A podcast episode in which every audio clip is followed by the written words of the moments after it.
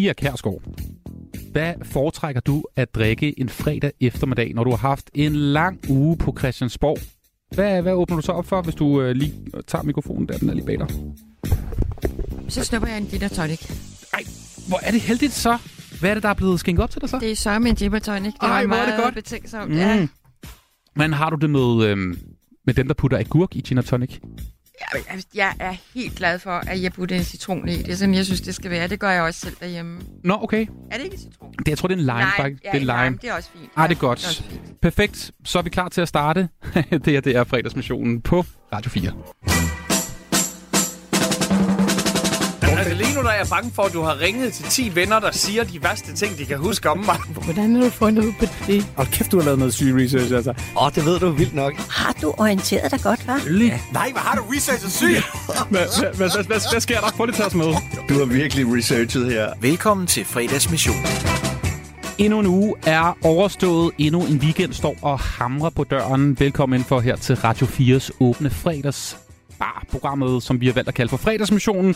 Og det er meget enkelt, mine damer og herrer.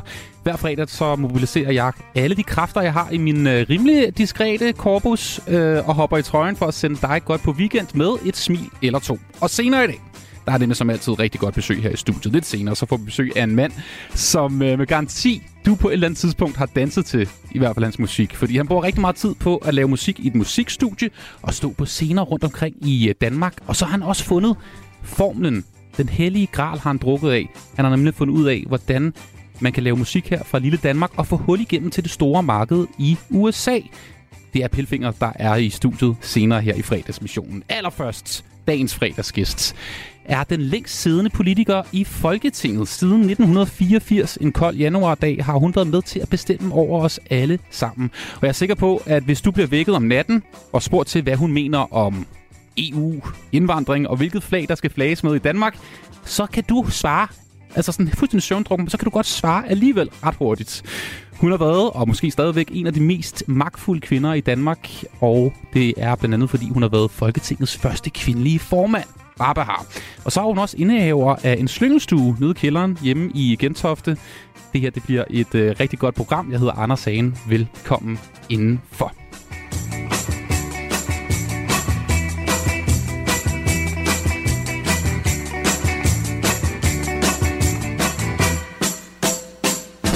Og det er jo selvfølgelig dig, Pia Kærsgaard, der er i studiet. Ja, Velkommen indenfor. Tak. Du sidder og hvad, snapchatter, eller hvad Nej, du laver? jeg prøver ihærdigt øh, at få et billede af os to på Instagram, men vi sidder lidt for langt fra hinanden, så det må vi vente tilbage efter. Du er en stor hej på Instagram, Ja, simpelthen. det er jeg. Jeg synes, det er sjovt. Er det noget, du har fået at vide af en eller anden medietype, eller noget, du bare, har fundet på, fordi du synes, det er skægt at sidde og... Nej, altså... Et, øh, stort set alle politikere er jo på de sociale medier. Og det er jeg også. Og jeg er også på Facebook. Faktisk 135.000 følgere. Det er jo meget godt. Okay. Og så er jeg på Instagram og Twitter. Men øh, jeg synes egentlig, Instagram er den hyggeligste. Nå, hvorfor? Jamen, jeg ved ikke. Jeg synes, der er en anden tone. Altså, Facebook synes jeg godt kan være meget hård indimellem. Det skal man jo tage med. Men øhm, der er også mange søde mennesker, men der er også nogen, sådan, synes jeg, tænker, jeg gider jeg ikke lige. Men, men Instagram synes jeg stort set er bare venlighed. Men jeg har også et andet forhold, vil jeg så sige. Altså, det er jo meget, som nu vil jeg kunne opleve her med dig. Må vi vente tilbage efter øh, med at tage foto. Men, eller hvis man har været ude en aften, eller sammen med venner, eller mad. Jeg Mm. lægger tit mad på Instagram. Øhm, og hvad jeg sådan oplever i det daglige. Det er sådan et meget blødt medie.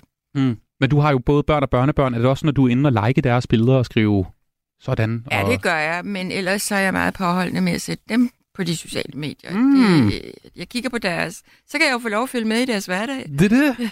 ja, men altså... Det er simpelthen det vidunderlige sted, Instagram på mange måder. Hey, øhm, Pia, øh, jeg, jeg har jo været en lille smule nervøs faktisk for dit besøg, fordi jeg har fået at vide, at du er jo lidt en hård hund at interviewe. Du kan være, du kan være skarp i tonen. Det, Og- sy- det synes jeg jo ikke selv. Nej. Altså, øhm, jeg siger min mening, og det er vel også derfor, jeg bliver inviteret. Det er lige præcis derfor, du så, sidder. men nu er det jo ikke sådan, jeg fornemmer ikke, at det du vil i dag er den hårde journalistiske politik. Jeg tror, det er lidt andet. Det er i hvert fald den opfattelse, jeg har fået af det her program. Lad os, øh, lad os vente og se, hvem der kommer ind ad døren lidt senere. Ej, det er, det er hyggeligt. Vi skal lære dig at kende, øh, Pia Kærsgaard. Øhm, jeg har haft min øh, kollega Karoline Toft nede i Nyhavn i København. der vælter det jo med turister, heldigvis igen. Der er mange turister i København, og der er der sikkert også mange andre steder i Danmark. Hun havde et billede med dig ned i Nyhavn, og spurgte så de her turister fra andre lande om, hvem de egentlig troede, og hvad du lavede egentlig. Er du lidt spændt på at høre, hvad de... Øh... Ja. ja. Who do you think this woman is? I think she belongs to royal family, I assume, and she is a princess. Oh, I think. the president of uh, Denmark. uh, maybe an author of, of a book. Maybe some uh, royal member? Like your mom? yeah. Det var lidt forskellige piger, ikke? Det må være et flot billede, I har vist af mig, så hvis de ligefrem tror, jeg er royal. Det er ikke et særligt uh, gammelt billede, det her. Nej, Du ligner okay. simpelthen både en prinsesse, en forfatter, men meget den royale familie, der Ja, gik igen, den ja, kongelige. ja. ja. ja, hvad tænker du om det? Jamen, øh, tak for det. Ja. Altså, så, fordi de er jo ret pæne, dem der er i den royale familie. så, så det er jeg da kun glad for at høre. Pia, du er jo en uh, persons grund til, at vi også lige synes, det her det var sjovt. Det er jo fordi, at jeg tror, altså de fleste i Danmark godt kan genkende dig, når de ser dig på gaden, mm. Eller også har et forhold til dig, fordi mm. Du har jo også bare i min uh, barndom, du har altid været i fjernsynet, mm. jeg har hørt dig i radioen, så også yngre mennesker ved jo udmærket godt, hvem du er. Mm. Øhm, hvordan har det egentlig været, og er nu her, når du har, nu er du jo 76 år gammel, Ja. ikke? Jo, men det er jo noget, man vender sig til igennem årene. Øhm, jeg lægger ikke så meget mærke til det. Jeg, jeg, jo, altså, jeg kan jo godt en gang imellem, når jeg sådan kigger på folk, så kan jeg godt se, at de kan genkende mig. Men egentlig er det, man går jo bare og hygger sig for sig selv. Og så må jeg så sige, at langt de fleste er utrolig søde. Mm. Det er de virkelig. Altså, jeg får mange rigtig, rigtig gode bemærkninger. Der er selvfølgelig også nogle enkelte, som, hvor jeg tænker, ja, ja. Men der er vel Altså- nogle andre, der er skydeskive på den slags nu, ikke? Jo, Tænker jeg umiddelbart. Jo, altså jeg oplever det desværre stadig, det gør jeg. Men, øhm, men øh, man må jo sige, det som jeg har udtrykt igennem 30-40 år, det er jo blevet mainstream, nu for at bruge et engelsk udtryk i dag, ikke? Altså det er jo bare noget, man taler heldigvis om. Udlændingepolitik, altså det var jo værre for år tilbage, hvor jeg stort set var den eneste, der synes, at der skulle ske noget på det område. Men Pia, savner du så ikke nogle gange det der med at kunne være lidt anonym, og ja, tage til en fest, hvor der ikke er nogen, der ved, hvem du er, og der ikke tager billeder af dig og har en holdning til dig? Er det så, er det så Grækenland, du tager til der? Så tager jeg til Grækenland, ja. Men, Okay. men, øh, men egentlig synes jeg, altså jeg lever med det, og, og, og jeg lever egentlig meget godt med det. Øhm, så længe folk er søde, og ja, altså så, så er det bare okay.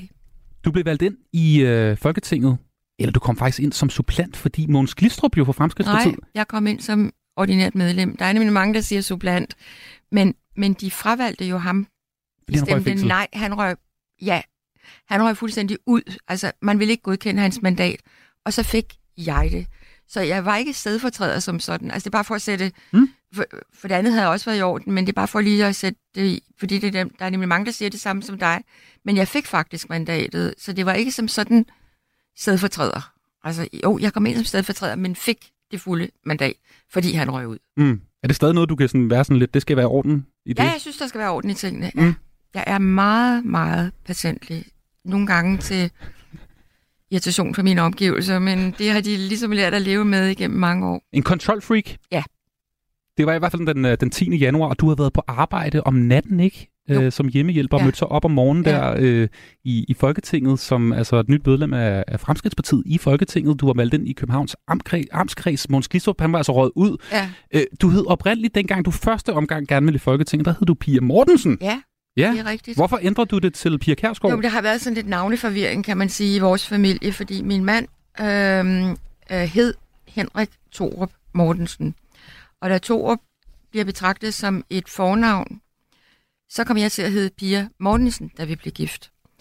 Men øh, så valgte jeg efter nogle år, hvor jeg var gået ind i politik, mit pigenavn, Pia Kærsgaard, fordi det lød lidt mere interessant. Øh, og, øh, og så tænkte Henrik, han kiggede sådan lidt, hvad var der egentlig sket i hans familie, og fandt ud af, at der var nogen, der hed, hed Gamst. Og så fjernede vi simpelthen Mortensen, og så kom han til at hedde Henrik Thorup Gamst. Man bliver altid bare Henrik Thorup. Mm-hmm. Okay. Det er til at forstå, ikke? Ja, klart. Men det er jo som om, at der også, altså Kærsgaard, der er ligesom en, en, en det, det lykkedes, det, var, det blev en succes med Kærsgaard i stedet for Mortensen. Jo, men det gjorde det da også. Øh, altså, at øh, jeg, øh, dengang var man opstillet i alfabetisk orden, hvilket var dybt uretfærdigt. Men det var man nu engang, og så røg jeg jo lidt længere op på listen. Okay, godt tip.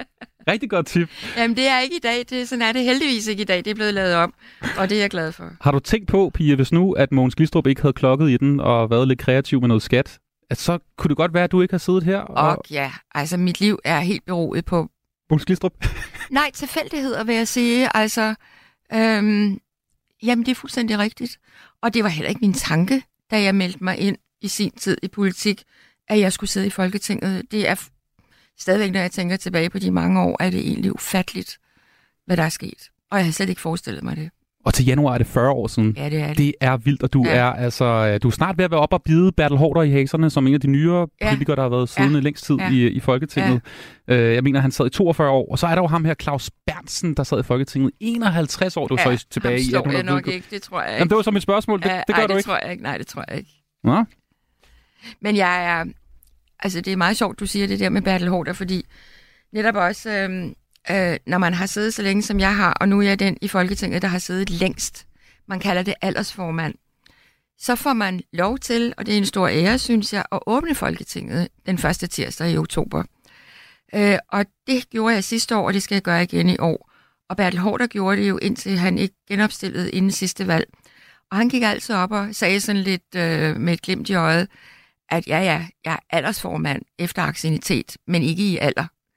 Og så kunne jeg ikke nære mig sidste år og sige, ja, ja, jeg er aldersformand, men jeg er der også i alder. Og det er jeg egentlig stolt af. Mm. Simpelthen det næste på, på tinge.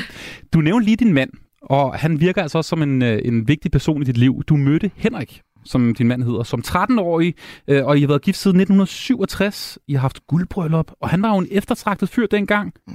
Brune øjne, mørkt hår, har jeg læst, dig, at du har beskrevet ham som. Og han inviterede dig ind og så en øh, James Dean-film Mm. i Vanget Bio, Mm. øh, og lige siden har I nærmest været sammen, ikke? Mm. Øhm, hvad er hemmeligheden bag et langt ægteskab, Pia Kjærsgaard? Her kommer et spørgsmål, som jeg virkelig gerne vil svare på. Jamen, hvis jeg skal sige det meget kort, og det kan jeg godt udbygge, men hvis jeg skal sige det kort, man skal gøre sig umage. Ja, Øh, og det har egentlig også været et kodeord, eller et ledeord igennem mit liv. Man skal gøre sig umage, og det skal man gøre med rigtig mange ting.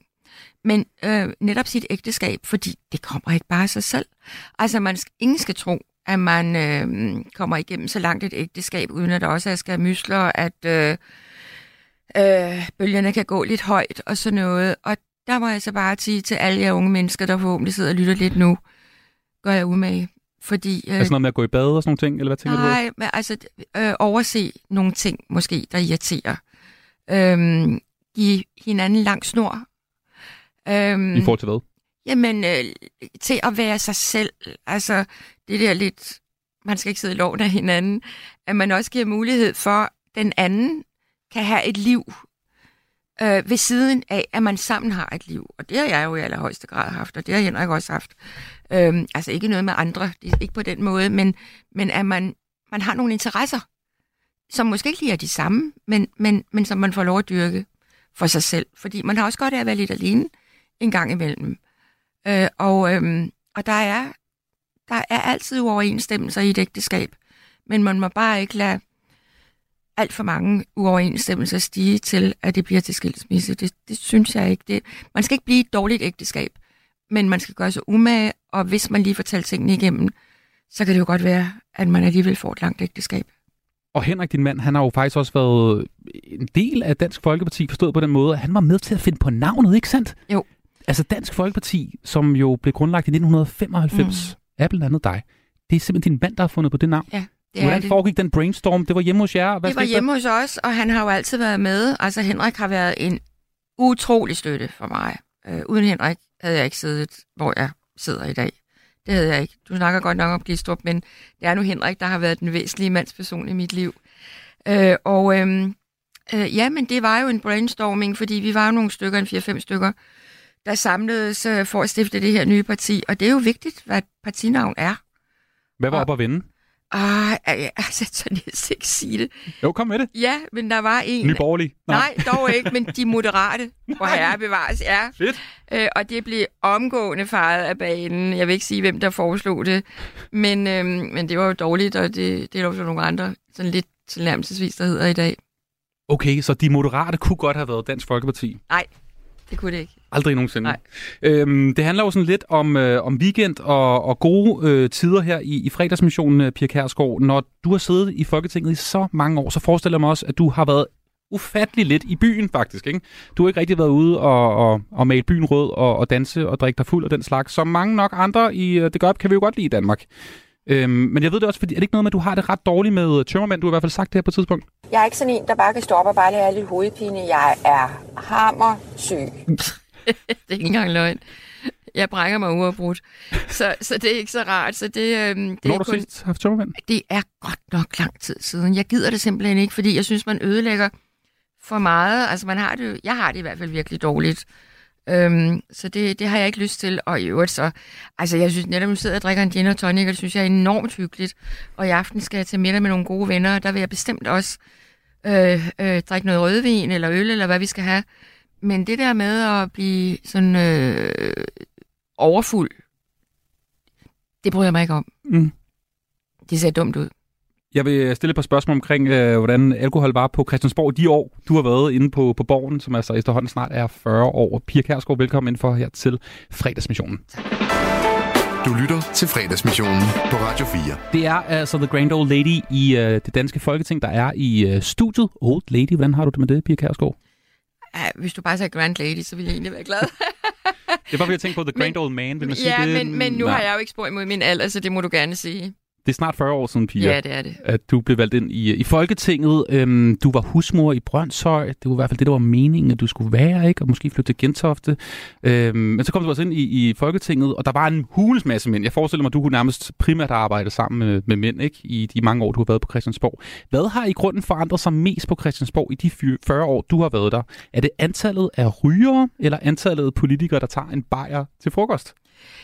Jamen altså, det er jo begge dele. Øhm, da jeg kom ind, og i mange år frem, var det jo, altså folk sad jo og røg til gruppemøder. Ja. Øh, nede i salen, godt nok ikke måske på sin plads, men i grebningen. Øh, altså der tilbage bag ved stolene. Øh, folk røg alle steder. Øh, der var jo faktisk, og det elsker jeg jo at vise, når jeg viser Christiansborg, øh, at der også, og det er så endnu ældre dage, at der er sådan nogle meget, meget fine de er ikke bibeholdt desværre alt sammen. Jeg ved ikke, hvor de er blevet af, men der er stadigvæk nogen tilbage ude i vandrehallen. Der er sådan ligesom nogle stativer, hvor meget smukke messingstativer med, med sådan nogle fordybninger i. Og det var fordi, at, at folk kunne lægge deres øh, cigarer, det var nok mest cigarer dengang, Mm. hvis de følte trang til det. Så øhm, Men der var ikke kopholder til øl og den slags. Nej, det var der dog ikke. Altså, jeg har gået og kigget på de der, som er tilbage, de der cigarholder, og tænkt, det var måske en god idé, hvis vi alle sammen lavede vores iPhone her, inden vi gik ind i Folketingssalen. Okay, ja, godt tip. Jeg forestiller mig, at skærmtiden også er, er vild i Folketinget blandt ja, politikere. Men hvad så med alkohol? Fordi jeg forestiller mig, at der også har været øl på bordet, ligesom alle andre Det steder i det danske samfund. det var der helt sikkert. Altså, det var øh, bestemt, bestemt ikke noget øh, øh, sjældent syn overhovedet. Altså, folk drak øl til frokost og ind imellem, og øh, det gør man ikke i dag. Hvornår man skete det? Hvornår, hvornår ændrede det sig? Altså, jeg kan i hvert fald huske det, øh, men nu er jeg forrige år, så ja, altså, det er mange år siden. Det er nok en 25 år siden, vil jeg tro. Okay, det er alligevel lang tid siden, Ja, var. det tror jeg, det tror jeg. Har du nogensinde oplevet en uh, fuld politiker, Ja. folketingsmedlem? Ja, det har jeg. Altså inde i salen? Ja, det har jeg. Hvordan, hvad, hvad, hvad skete der? Jamen, det Pia, du kan fortælle mig det hele jeg vil her. overlade til... At du har oplevet flere, kan fornemmer jeg. Det har jeg. Men hvor, hvor blev der... Altså, det var så bare noget... Det var helt okay? Der var ikke nogen, der sagde Nej, noget til det? det var ikke okay, fordi der var i hvert fald et tilfælde, hvor det var ret grelt, men jeg vil ikke nævne, hvem det var, og overstået kapitel, og det gør man slet ikke i dag, og det er jo rigtig godt. Hvad med til de lange forhandlinger? Fordi det hører vi jo ret ofte om, at der har været lange forhandlinger, også dengang i nullerne, hvor at øh, Dansk Folkeparti jo sad øh, med som, ja. Ja. som støtteparti for Ja. ja. VK-regeringen. Langt ud på natten, og også senere med Lars Lykke som statsminister, som også godt kunne lide de der lange forhandlinger om aftenen. Er der så lige blevet taget en sjus frem sent, fordi man ligesom skulle lige... Nej, ikke en sjus, men, øh, men, men jeg vil sige, at øh, jeg husker i hvert fald, og det er så nullerne, det er trods alt ikke så lang tid tilbage, hvor øh, vi jo samarbejdede rigtig godt med øh, Anders Fogh Rasmussen som statsminister og en borgerlig regering. Han drak ikke jo, vel? Han var kedelig. Nej, det gjorde han ikke. Øh, men øh, vi førte jo mange finanslovforhandlinger i Finansministeriet med Thor Petersen, og det var heller ikke, fordi han drak. Øh, men øh, jeg har godt nok, fordi dengang, hvilket var fuldstændig sygt også, der var man først i Folketinget hele dagen, og så startede forhandlingerne først. Først om aftenen ved 19-tiden blev man indkaldt til forhandlinger, og det betød jo, at det varede langt ud på natten og hen på morgenen. Og jeg vil da ærligt indrømme, at jeg har der siddet ved 4-5-tiden i Finansministeriets mødelokale i Struenseværelset med en god bøf og pomfritter og banæssovs og et glas rødvin over fra en eller anden restaurant, som vi fik bragt. Fordi nu var vi faktisk ved at være færdige med det her forlig. Og nu synes vi altså lige, at vi skulle have noget godt at spise ved 4-5-tiden om morgenen. Så ej, det synes jeg egentlig også er okay. Altså, man skal ikke sidde og, og, og drikke selvfølgelig, man skal ikke være beruset, og man skal vide, hvem man er. Men, men når man ligesom siger så, nu er vi kommet i hus, så synes jeg egentlig ikke, det gør så meget, at man tager glas.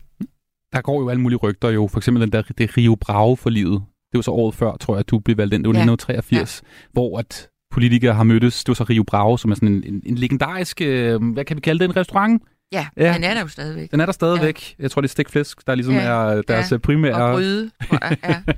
Men hvor der er altså blevet, der blev lavet et forlig inde på Rio Bravo, hvor øh, man også fornemmer, at alkohol nok har på en eller anden måde spillet ind i forhandlingerne. Øh, har du nogensinde oplevet, at det også har, sådan, har spillet ind positivt? Altså du nævnte du her sent ud på natten, at man ligesom fejrer noget, men har der også været sådan noget, du kommer lige hjem til mig, så får du lige et glas rødvin, og så laver Altså, vi det. det kan godt tænkes, øh, og det vil jeg bestemt ikke øh, på nogen måde sige er forkert. Altså, der hvor det går forkert, det er selvfølgelig, hvis man, øh, hvis man ikke ved, hvad man gør. At øh, man får for meget, øh, men at man tager et glas rødvin, det kan jeg altså ikke have ondt af. Mm-hmm. Det kan ikke blive puritaner. Bevares. Hvad med fester den slags? Hvordan er festkulturen? Har den ændret sig i forhold til, hvordan det var i, i 80'erne?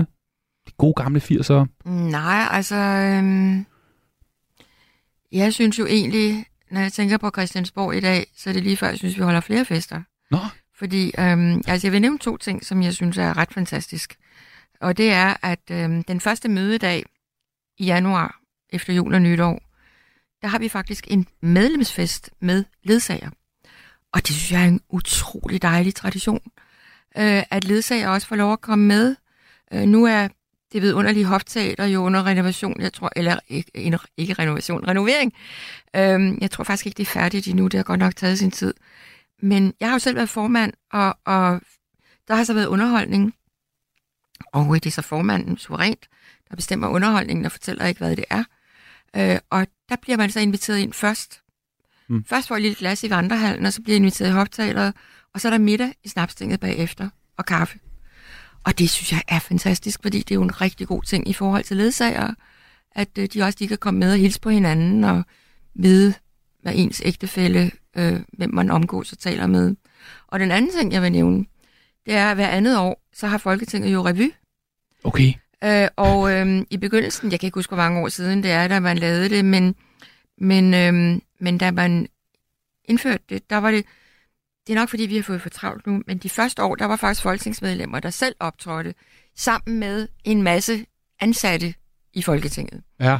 Nu er det sådan blevet mere, det er meget få folketingsmedlemmer, der er med, men, øhm, men en masse ansatte, og de tager simpelthen gas på politikerne, og det er jo vidunderligt. Altså, det synes jeg virkelig er stærkt, og jeg synes, det er enormt dansk. Har At du været oppe på scenen også? Nej, jeg har kun været op som formand og byde rigtig hjertelig Okay. velkommen. Øhm, Du slår mig heller ikke som en, der sådan nødvendigvis bryder ud i sang på den måde. Det kan jeg sagtens. Okay. Altså, jeg var, øh, øh, jeg var til, til øh, DJ-battle ved Folkemødet på Bornholm. Åh, oh, ja, jeg har set videoerne. Ja. Det var godt nok sjovt. Så øh, det kan jeg godt. Var det før eller efter Magnus Heunicke, han smadrede gulvet? Har du hørt om det? det var vi sideløbende. okay. Jeg var ikke lige der, hvor han var. Du lytter til fredagsmissionen på Radio 4. Apropos musik, Pia Kærsgaard, så har du taget nogle øh, numre med. Jeg har spurgt dig på forhånd efter nogle numre, som på en eller anden måde har betydet noget for dig i dit liv. Og det første, vi skal høre, det er et nummer, som minder dig om at være teenager. Got myself a crying, talking, sleeping, walking, living doll. Got to do my best to please her just cause she's a living doll. Hvad lytter vi til her, Pia Kærsgaard? Jamen, det er jo Cliff Richard øh, og Little Doll. Og det er jo en af favoritterne fra min ungdom. Jeg var meget Cliff Richard-fan. Øhm, så, øhm, og så er det jo så hyggeligt, at han stadig er der. Har du mødt ham? Ja, det har jeg. Det er ikke mange år siden, han optrådte i København. Han ser vild ud nu, var? Hvad siger du, Han, undskyld? han ser vild ud nu. Altså, Øh, jamen, altså, han er jo imponerende. Altså, det lille adrette menneske, der stadigvæk springer rundt på scenen der, det er jo vildt. Øhm, det, jeg synes, det er flot, det må jeg sige. et nummer fra 1959, Living Doll, som du nævner. Hvor var du henne her, øh, Pia? Hvor er det, vi er henne? Jamen, jeg har jo været der 16 år der omkring, ikke? Øhm, og øhm, jeg var faktisk også i London en gang. Jeg var på et sprogkursus i London, øh, og hvor der så også var lejlighed til at, øhm, at opleve ham i en musical, så øh, der stod jeg i en lang kø. Så øh, jeg har været fan. Og det skreg og sådan... Nej, det tror jeg ikke. Nej. Nej. Det gjorde man ikke? Nej. Okay. Du har udtalt, at du var, øh, du var sådan en rigtig naturpige, som måske gerne ville være landmand, Mm. og gik på jagt med din far den slags. Øh, er det noget, du stadig på en eller anden måde øh, gør? Gør dig i? Jeg går ikke på jagt, men jeg holder ufattelig meget af naturen. Altså, jeg synes jo, øh, Danmark er et helt, helt, helt, helt vidunderligt land, når det gælder natur. Vi har ikke kæmpe bjerge, nej, men vi har så meget andet. Øhm, og jeg elsker det. Altså, det der med, for jeg kommer jo meget rundt.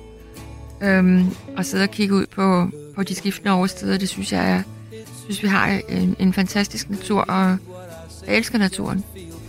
Som teenager, var du god til at øh, score drenge? Ja. Ja? Rigtig god? Mm. Okay. Men du var jo ret ung, da du mødte Henrik, din mand, ikke? Jo, det var jeg. Og Så det du nåede rigtigt. vel ikke rigtigt at... Jo, jo altså vi mødte jo hinanden, da vi var 13-14 år og blev kaster. Men det siger sig selv også, at øh, der var pauser, hvor der for os begge to også var andre inde over bordet. Mhm. Øhm, så, øh, men så har vi sådan indimellem alligevel fundet sammen igen, og så indtil vi så blev gift. Okay. Forlovet og gift. Så det er ikke sådan Kjeld og Hilde Haik-agtigt, I ikke har kysset på nogle andre nærmest, siden I mødte hinanden? Nej, ikke altså... Øh, jo, altså vi har jo haft øh, kærester indimellem, Mhm. mm-hmm. ikke? Smart. Ja, ja, det ved jeg ikke, men, men sådan, og sådan skal det da også være. Ja. Altså, jeg synes jo alene det er stadigvæk, at man faktisk har været kærester alligevel, men med et par pauser, og så er blevet gift. Det er jo ret fantastisk. Jo, der er sådan lidt kælder Hilde har ikke over det. Jeg læste også i din bog, at du, øhm, du har fortalt, at når der var noget, du gerne ville have, så fik du det. Ja. Galt Jeg er det også, stædig. galt det også drenge? Jamen det, ja, det er jeg, og det skyldes nok. Altså, det er nok en kombination af det der med at være panittengryn og have styr på tingene og øhm, stedighed og, og ville noget. Og, og det tror jeg egentlig er meget kendetegnende for mit liv. Øhm, at når jeg vil noget, så vil jeg noget. Havde du nogle tricks? Jeg tror, jeg så ret godt ud. Det kan jeg roligt sige, hvor jeg er blevet en ældre gammel dame nu. Det kan man vist godt sige på det tidspunkt. Jeg tænker i hvert fald tit på det, når jeg ser billeder af mig selv. Men jeg tænker også på, at jeg var faktisk ikke klar over det. Og det var måske meget godt. This is my street. Oh, are you restless feet? Carry me on to anywhere. Det er jo selvfølgelig gode gamle Kim Larsen og Gasolin. This is my life. En sang, som du, du bliver rørt af, Ja. Pia Kjærsgaard. Jeg synes, den er fantastisk. Hvad tænker du på, når du hører den? Jamen, jeg tænker på altså dels Kim Larsen, som jo desværre ikke er blandt os mere, men han er jo en legende. Han vil jo leve videre, øh, heldigvis. Øh, og øh, jeg synes, det er øh, unikt, hvad han har lavet, og Gasolin har lavet. Det synes jeg virkelig, det er. Øh, og jeg husker nemlig, altså også hvorfor jeg har valgt den, det er fordi, vi var for nogle år siden til et meget, meget fantastisk bryllup, Henrik og jeg. Øh, og øh, hvor der var, ja, det var, det var vildt. Altså, der var simpelthen så meget underholdning lagt ind. Og så var der et, øh, sådan et øh, lookalike-orkester, jeg tror, han hed Lune Larsen, Mhm. som faktisk er rigtig, rigtig god. Øh, meget, øh, meget, meget, meget Kim Larsen. Øh, og de spillede, og så havde de Susanne Elmark med. Hende kender du måske Mm. forhåbentlig. Fremragende operasanger. Hun var med som gæst. Og så rejste hun sig op, selvfølgelig ifølge aftale, netop det vi hører med... Ah, som sådan en overraskelse? Ja, fuldstændig. Ej. overraskelse, og vi var jo simpelthen ved at dåne alle sammen. Det var fantastisk. Det var helt vildt. Pia, er du typen, der godt kan sidde og græde lidt til, til musik? Det kan jeg sagtens. Jeg kan græde til alting. Altså ja. over en bog, over en film, øh, alting. Alting. Ja. Du er ikke typen, der har vist det så meget i fjerneren og som Nej, men det er jo fordi, det er politik. Det er jo fordi, det er politik. Det er jo en helt andet game. Og, øh, at øh, som politiker skal du være klar. Du skal vide, hvad du vil. Øh, du skal stå inde for det. Det er jo, det er jo noget helt, helt andet, end, end det, du nævner her, ikke? Ja, Men det virker også lidt som om, at der er sket et skred nu i forhold til, at der er flere politikere, der viser Jo, følelser. det skal jeg så sandelig lige love for. Og det fornemmer, altså, at du ikke er fan af. det er ved at være lidt, lidt for meget, måske. Hvorfor egentlig? Ja, jeg synes... Jeg ved ikke. Ej, altså... Mænd, der græder? Ja, det kan vi godt i lide. En, I en uendelighed. Altså, jeg synes godt nok, det er... Jeg synes, det... Ja, jeg ved ikke, det skal jeg ikke dømme, men... Øhm, jeg synes lige, man måske lige skal hanke lidt op i sig selv.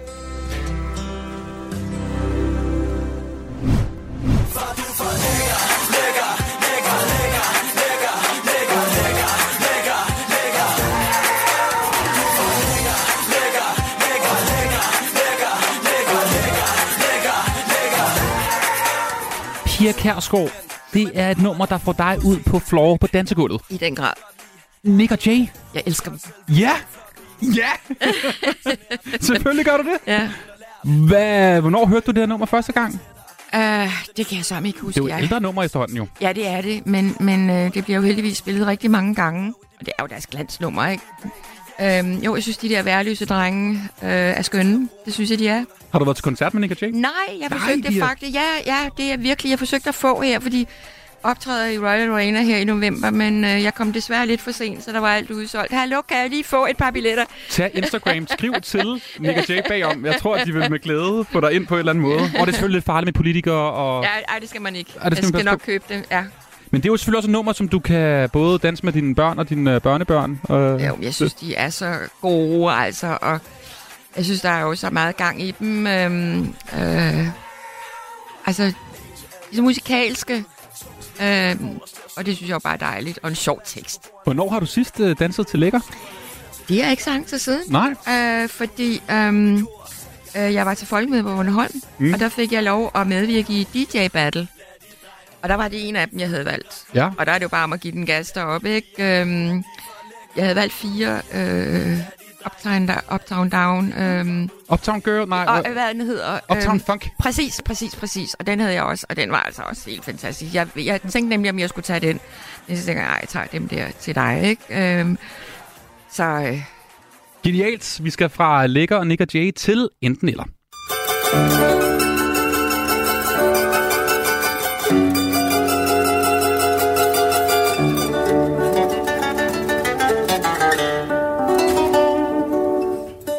Pia Kærsgaard, hvad bliver folk mest overrasket over, at du har i dit hjem? Er det, at du har en slyngenstue, den skal du lige fortælle lidt mere om, mm. eller du har Kurt Vestergaard-tegninger hængende? Det ved jeg så om ikke. Altså, øhm, jeg har jo helt... Jeg har et lille værelse, et af børnenes aflagt, øhm, og det er sådan et nærmest Kurt Vestergaard-galleri. Okay. Øh, jeg fik så mange tegninger af Kurt Vestergaard, som jeg havde et meget, meget nært forhold til. Og det, der er så fantastisk ved de der tegninger, det er, altså nogle har jeg virkelig sat i ramme oven på hinanden, så mange har jeg fået af det hele værelset rundt. Men det er, der er en meget, meget lang personlig hilsen bag på hver evig eneste af dem. Wow. Og det er jo skønt simpelthen. Er det fanpost, vi er ude i fra Kurt Vestergaard? Nej, det er bare kærlige hilsner. Altså, han var et øh, utroligt dejligt menneske. Virkelig. Fortæl lige om slyngenstuen. Hvad er det for noget? Jamen, det er jo vores øh, kælder. Øh, vi kalder den, ja, du siger slyngelstue, det er det, men det er også en kidskælder. Altså, vi har billiard, og så har vi fuldstændig broderet rundt på væggene. Øh, ting, vi har fået igennem tiderne. Og det er sådan nogle ting, man absolut ikke vil have op i stuen. Men øh, rigtig sjovt at have i en kælder, altså gamle ølgrus, og øh, om det så er Henriks øh, allerførste slips fra Hopalong Cassidy-klubben, hvor han var syv år, så hænger det der også. Altså, du ved, sådan nogle fuldstændig skøre ting, vi har gemt på igennem Er tiderne. der et, øh, et fadelsanlæg også? Nej, det er der ikke, fordi det... Nej, øh, fordi det skal jo... øh, Der har vi igen det der med spiritus, at øh, det skal jo bruges jævnligt, fordi ellers så virker det ikke. Aha. Men jeg kan så sige så meget, at, øh, og det er nok der, jeg har det fra, at i mit hjem, øh, hos mine forældre og min stefar de, de sidste år, jeg boede hjemme, der havde de en kælder, som var endnu større end vores, og der var altid fest og ballade. Og de havde faktisk et fadølsanlæg. Genialt. Ja, så jeg siger, jeg kommer faktisk fra et hjem, både med klaver og fadølsanlæg. Du rummer det helt. Var det ikke også øhm, var det ikke Lars Lykke, der også havde et fadelsanlæg? Det synes jeg, der gik nogle rygter om. I, Det øh, kan tænkes. Ja, det, det kan dem. kan tænkes, ja. Hvad vil du helst have, at dine børnebørn laver? Blive politikere eller noget helt andet? Noget helt andet. Hvorfor ikke politikere? Nej, det er godt nok hårdt, og de er hver især engageret rigtig, rigtig godt øh, i det, de er. så det er fint. Men ingen Kjærsgaard-klan i øh, dansk Nej. politik, ligesom Nej. Hækkerup og Nej. hvad vi ellers har. Det Ellemann. kommer der ikke, det kommer der ikke, nej. Nej, okay. Og det er du simpelthen glad for? Ja. Hvem vil du helst drikke en fredagsbajer med, Pia Kjærsgaard? Er det Jakob Ellemann eller Mette Frederiksen? Jeg tror, jeg snor med det. Ja, okay. Hvorfor? Jeg tror mere, hun kan give den gas. Jeg har været bartender sammen med Mette, inden hun blev statsminister inde på, øh, hvad er det, den hedder den der? Hvor alle politikere... Toga? Ja, præcis, ikke? Øhm, så, så det ved jeg, vi godt kan blive enige om. Hvem var sjovest til fester? Mogens Glistrup eller Uffe Ellemann? Ej, det var klart. Altså, Mogens Glistrup var faktisk ikke særlig sjov. Nej. Øh, fordi han, øh, han havde jo kun politik i hovedet. Øhm, og, og det, der var Jacob Ellemann jo nok lidt anderledes. Uffe. Eller undskyld, Uffe, ja. Øh, ja, fordi Mogens Glistrup, han var også, han var også efter dig, var han ikke det? Han Jo. kunne godt være meget spids. Jo, det Hvad har han sagt til dig? Han har sagt mange mærkelige ting. Øhm, altså, jeg kunne jo rigtig godt lide ham. Det var faktisk derfor, jeg kom ind i politik. Netop fordi, at han, øhm, ja, han var den, han var. Ikke? Men så skete der jo hele historien med, at han kom i fængsel, og jeg kom ind, og... Jamen, han var ikke så glad for, tror jeg, at jeg ligesom havde taget teten. teten. Så ja, det var ærgerligt. Han havde klaret øh, 2023, altså stemningen i forhold til mand, kvinde, og hvordan vi taler til hinanden måske. Nå nej, altså, jamen det har jeg jo altid haft et meget afslappet forhold. Jeg tror godt, du, jeg tror godt, jeg ved, hvad du tænker på. Fordi første gang, da jeg skulle på tv sammen med Glistrup, øh, i en parti, sådan en runde før valget, og jeg var ikke engang i Folketinget, og jeg var meget bedre over, han spurgte, om jeg ville med. Øhm, der er igen det der med, jeg tror egentlig ikke, jeg var klar, jeg var klar over, og heldigvis er jeg faktisk Var så ret sød ud. Ja. Ja. Øhm, og det var, jeg er slet ikke i tvivl om, det var derfor, jeg skulle med, fordi øhm, da jeg så sådan lidt spændt siger til ham, øh, hvad skal jeg sige, hvis journalisterne spørger mig om et eller andet, så siger han, øh, du, skal ikke, du skal ikke sige noget, du skal bare sidde og se sød ud. Uh, det, jo, det skal man ikke sige i 2023. Nej, er du da sindssyg, mand. Uha. Altså, Pia Kjærsgaard, hvem vil du helst have som svigersøn? Alex Vandopslag eller Jakob Mark? Hvis du kunne vælge mellem de to. Du trækker lidt på den. der er ikke nogen af dem, der er god nok til min datter. Hun har ham, hun har, ja, simpelthen, altså, ja. To velopdragende fyre, som der godt kunne lide at gå i slips og den slags. En, jeg har et skønt svigersøn. Jeg vil helst købe en brugt bil af Lars Løkke Rasmussen eller Søren Pape. Uha, uha. Jamen, altså, jeg tror aldrig, Lars Lykke ville snyde mig. Lad mig sige det på den måde. Det tror jeg ikke. Øhm, Ah, det har han vel prøvet, har han ikke det? Dengang, øh, altså, da han, sad, da han var statsminister, prøvede han ikke nogle gange? Var der ikke lidt sådan noget snyd, hvor man prøvede lidt at... nej, han var egentlig... Vi havde faktisk et, et fint forhold, det må jeg sige. Da du var formand for Folketinget, hvilket parti havde du mest fat i kraven på i forhold til at overtræde regler? Uha, jeg synes, det, Enhedslisten eller Liberal Alliance? altså enhedslisten har jeg jo i hvert fald i rette sat. Men jeg tror, jeg har været hele vejen rundt. Fordi, fordi jeg var meget... Altså, jeg var meget øm om det værv. Og jeg synes jo, og synes fortsat, at Folketinget er... Der er så mange værdier. Der er så, mange, så meget historie. Så mange traditioner, som man skal værne om. Så derfor så kan jeg ikke lide, at øh, man overskrider de der grænser i Folketingssalen, som nogen gør. Og så synes jeg, det er på plads, at formanden giver en i rettesættelse. Mm. Kan du give sådan bøder, ligesom sådan, du ved, dumme bøder, eller hvad, hvad, hvad, var det kun... Nu skal du sige herre. Ja, ja. Det, det gør man. Og, og der er jo den øh, fordel, kan man sige, at man diskuterer ikke med formanden. Mm. Punktum. Altså, når formanden siger noget, og det er uanset om det er mig, eller det er for så vidt af en af de stedfortrædende, altså en af dem i præsidiet, der også sidder i formandsstolen. Man diskuterer ikke med formanden. Hvis formanden har sagt noget, så kan man tage det op bagefter og sige, det er jeg sur over, eller et eller andet. Men ikke, når den ene står på talerstolen, og man så sidder i formandsstolen. Niks. Tog du det med hjem til dig, Henrik? Altså, når du har sagt noget, så var det sådan... Det, det, det, Jamen Henrik, han har da sagt en gang imellem, hallo, øh, ikke, du er altså ikke formand herhjemme, så... Hvem er du stadig på julekort med, Pia Kjærsgaard? Peter Skåb eller Christian Tusinddal? Ingen af dem. Du snakker ikke med dem? Nej. Det er slut? Ja. De har klart overskrevet enhver grænse for mig. Svigt, Hvem- svigt. Hvem havde de bedste valgfester? Fremskridtspartiet eller Dansk Folkeparti? Ah, vi har haft mange gode fester i Dansk Folkeparti. Det har vi altså. Men Fremskridtspartiet forestiller mig, der var lidt mere... Nej, slet ikke. Slet ikke. Gjorde man nok heller ikke dengang, tror jeg egentlig. Mm.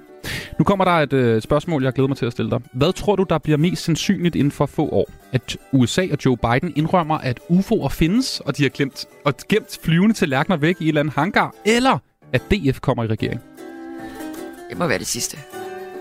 Har du hørt om den anden sag med Nej. UFO og den slags Nej, i USA? har jeg ikke, nej. En whistleblower, der har stået frem og Ej, sagt, jeg kan at ikke holde det ud længere, hvad der sker i USA. Altså, at de ikke kan komme med noget bedre i det store land, end de to præsidentkandidater. Jeg synes simpelthen, det er grotesk. hvad tror du, der stadig findes om fem år? Daglige printaviser eller nyborgerlige? Altså, det skal jeg jo ikke. Det ved jeg ikke. De kæmper. Øh, om. Begge de... to? Øh, nej, jamen, jeg håber virkelig printaviserne, må jeg så sige, fordi jeg holder meget af aviser. Det gør jeg virkelig. Hver morgen står du op, Ja, drikker kaffe. tre aviser, ja. Bang. Vi tager den aller sidste her. Herrehåndboldlandsholdet eller herrefodboldlandsholdet? Hvad er du mest til? Jeg tror, det er land. Jeg tror, det er... Jeg vil umiddelbart tro, at du vil håndbold. Ja, det er det også. Ja. Okay. Det var enten eller med Pia Kærsgaard.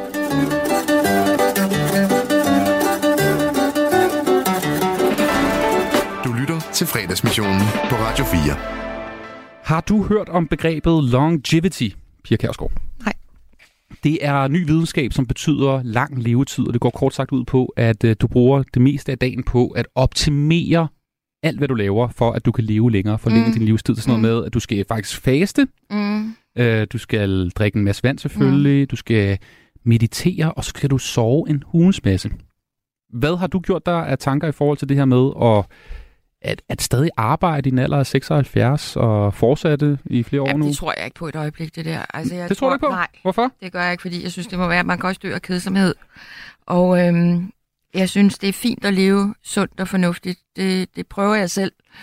Øhm, men, men det der, hvad er det, han, det har Emil Thorup, ikke? Jo, lige præcis. Så har du hørt om det jo. Ja, det er rigtigt, det er Ja. rigtigt. Nej, jeg synes simpelthen, altså hold nu op. Øhm, jeg tror, man bliver en pestilens for sine omgivelser, hvis man lever på den måde. Ja. Og så kan det jo ikke noget, man lever længere. Hvis man gør. Det er jeg ikke engang sikker på.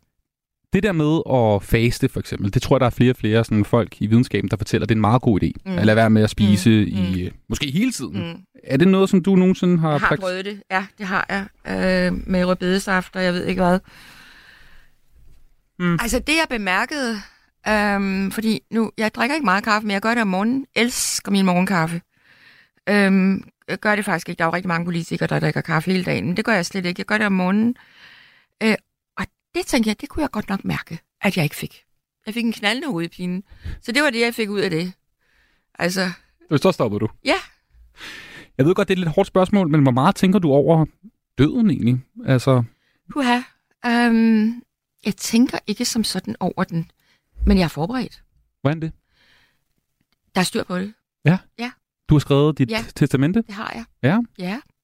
Og hvis jeg må gøre lidt reklame. Mhm. Øhm, jeg har en datter, øh, som er blevet iværksætter. Og hun har lavet den sidste skjorte. Okay. Ja. Øh, gå ind på Within Life. Nu laver jeg, men jeg synes faktisk, at ideen er så god. Fordi øhm, folk taler jo ikke så meget om døden i vores del af verden. Og det går hun meget ind for, at man forbereder, mens man kan. Så er den svære samtale. Øh, og øh, hun har kreeret den her, den sidste skjorte, Within Life, øh, som er bare en meget, meget lækker bomuldsskjorte, som man binder i nakken, og her, og så ellers åbne i ryggen. Fordi det, der jo sker, øh, når folk siger, jeg vil gerne ligge i mit kjole og hvidsæt, eller i min brudekjole, eller hvad, så klipper, så klipper det jo op i ryggen, fordi man bliver jo sådan lidt øh, Lidt stor i det? umedgørlig. Ja. Ja. Øh, nej, men ikke stor, men umedgørlig. Altså, Ja, Rico Motis og alt det der. Ja, men, Ja, præcis, ikke? Øhm, så det er lidt besværligt, det hele. Og der synes jeg egentlig, at... Øhm, Ah, så ideen er, at så Ja. er det lidt nemmere at give tøjet på. præcis, er og det, ser smuk, og det ser smukt ud. Mhm. Og det er, som jeg tænker, øhm, jo, i stedet for at ligge i sådan noget i tuklippet tøj, så må man da også gerne ligge og se lidt lækker ud, Mm. når man er død. Så jeg har egentlig stor respekt for den idé, og hun, hun arbejder meget med. Og netop det der, du siger med døden, fordi jeg følger hende jo på Instagram, den der Within Life, og der skriver hun meget om det, og jeg tænker, skriver hun for meget om det? Men nej, det tror jeg egentlig ikke. Jeg tror, det er væsentligt, at, at man forbereder sig. Jeg har også skrevet testamente, og hvordan øh, min, min bisættelse skal være, og sådan noget. Det synes Hvilke jeg. sange, der skal synges og den Præcis, slags? præcis. Hvad skal der synges? Jamen, det er måske, vil jeg overlade til... Er det noget uh, Cliff Richard? Nej, Det det ikke. nej, nej, nej, det er jeg slet ikke til. Nej, det skal være, det skal være pænt og ordentligt. Mm-hmm. Og det er Cliff Richard også, men der hører han ikke til. Nej. Grund til, at jeg også spørger omkring det her longevity, det er jo også, at der nok er mange på min alder også, der, der, der tænker meget omkring det der med, at de vil leve så lang tid som muligt, udskyde alt, der hedder, at man bliver svag og bliver syg og den slags, og bare gerne vil prøve at optimere så meget som muligt, så det er måske noget, man ikke lige kommer til at opleve, når man er 50 eller 60, og det er vel ikke en så dum tanke i, i Nej, undergrund. det, jamen det er også derfor, jeg synes, at det er fint. Dyrke motion, få frisk luft, leve sådan vand, ja, så meget som muligt. Det er godt med vand. Øh, leve sundt, øh, men man må bare ikke blive fanatiker, fordi man skal jo også leve livet godt. Øh, altså, jeg skal til middag i aften, og der har jeg så sandelig tænkt mig at tage fra. Det har jeg altså. Øh, Bøf og Ja, rødvin. det kan jeg love dig. Øhm, skal nok lade være med at lave mere reklame, så jeg ikke skal fortælle, hvilken restaurant, men det er meget klassisk bøfrestaurant. Yes, Ja. sådan. Men øh, når man er 76 år gammel, er det sådan noget, du tænker også i forhold til dit arbejde, at du skal nå på et eller andet tidspunkt at stoppe med at arbejde, Ja. og lige have et par år, hvor du ikke, inden du, inden du skal den skjorte der. Ja, jo, men mm, jo, og, og dog, altså, fordi jeg har det jo meget godt i min hverdag, og øhm, måske trappe lidt ned, øhm, men helt at slippe Christiansborg vil have meget svært ved. Jeg elsker Christiansborg. Hvad er der så af andre roller, hvis du ikke skal være medlem? Det må jeg jo spørge partiformanden om. Aha. Hvad kan du bruge mig til? Okay. Men det er jo sådan en form for Arne-pension måske, vi er ude i? Måske seniorpension. Jeg Ja. tror, han har en idé, så det vil jeg jo kun være glad for. Okay. Men tænker du meget over dit, øh, det lyder jo til, at du også tænker ret meget så over dit eftermæle, også i forhold til både, hvis du har planlagt din begravelse, din bisættelse? Jamen, jeg har faktisk ikke planlagt min afgang som politiker, det må jeg sige. Og, og så igen, jeg synes, det er vigtigt det der med, øhm, som vi talte om, med, vi skal have fra på et tidspunkt, så er det forbi. For så andre ikke står med det. Men, men det, man selv kan råde over, det vil jeg nu lade ligesom hver dag til dag. Du fortæller mig, at du er rigtig glad for, at dine børn og børnebørn ikke er gået ind i politik. Men samtidig har du meget, meget svært ved at forlade Ja. Christiansborg. Ja. Altså, Jeg er en politisk ildsjæl. Og... jeg tænker, at de fleste, der sidder og hører det, okay, du har været på Christiansborg i 40 år. Altså, længere tid, end du har været uden for Christiansborg, Pia Kærsgaard. Ja. Øh, og du har lyst til at blive der også, selvom du ikke er medlem. Hvad, hvad har du Jamen, gang i? det er så fascinerende. Altså, jeg øh, må sige, at øh, for det første synes jeg, at vi er så privilegerede os derinde. Vi arbejder på et slot. Altså, alene det fysiske derinde er utrolig smukt. Øh, og igennem de senere mange, mange år er Christiansborg blevet så smukt i standsat, hvad jeg synes bestemt også, det skal være. Det var det egentlig ikke, da jeg kom derind. Der synes jeg, der var nogle mangler. Men det har man gjort igennem de senere år. Det er jo ufattelig smukt sted at arbejde. Og der er jo en ånd og en atmosfære, som, som jeg holder rigtig meget af. Øh, og så, jamen det er, øh, ja, Kommer du til at falde om derhen så? Er det planen? det ved man jo aldrig. Det kan jeg jo gøre i morgen. Det håber jeg ikke. Men det kan jo ske. Mm-hmm. Så du, du tænker ikke på at få sådan et uh, post-Christiansborgs liv, ligesom uh, Helle thorning Schmidt? Altså gå ud og lave noget helt andet? Markant andet? Ja, nej, det, det er meget markant andet. Det er altså, det, nej, det er ikke lige det, jeg... Ikke at være med til suspektkoncerter og den Nej, slags? ellers tak. Ej, det synes jeg godt nok, altså. Men fred være med det. Det er ens valg. Hvad med at være sådan noget, komme tilbage til hjemmehjælp så? De har jo brug for hænder. Altså, der er jo øh, mange, øh, nu ikke lige hjemmehjælp, men, men jeg ved jo også via mit arbejde på Christiansborg, at der er jo rigtig mange. Altså, jeg har så stor respekt for dem, der laver frivilligt arbejde. For eksempel vågetjenesten er jo fantastisk, øh, virkelig, virkelig, virkelig godt. Øhm, og, og frivilligt arbejde er godt. Jeg mangler ikke noget økonomisk, så det kan da også være en mulighed. Så simpelthen, du kommer ud og er vågekone? Jamen, jeg tænkte, nej, nu tænker jeg dels frivilligt arbejde, Mm. det ved jeg ikke. Jeg ved det ikke, fordi igen, det er slet ikke noget, som indgår i mit hoved på nuværende tidspunkt. Nej. Overhovedet ikke. Nu har jeg lige hældt en gin tonic på dig, så tænker jeg, så kunne det være måske, du Ja, ville ja, fortælle. ja, ja, ja. Den er også stærk, det kan jeg mærke. Pia Kærsgaard, det har været en uh, stor fornøjelse at have dig besøg af dig her i fredagsmissionen. Du må have en uh, god weekend. Hvad står den på, udover uh, bøf og Jamen, vin det i aften? skal jeg fortælle dig, den det står på, at jeg er bøf og vin i aften, og så skal jeg faktisk ind og fejre politihestene på Christiansborg Slotsplads i, øh, Slotsplads i morgen. Ja. Det er jo skønt. Med Det de fik der- du indført jo, ikke? Lige præcis. Ja. Så jeg skal ind, og de holder en begivenhed derinde, der skal ind og være med øhm, til at fejre dem og støtte dem. Og hvad er det så, jeg mere skal lave?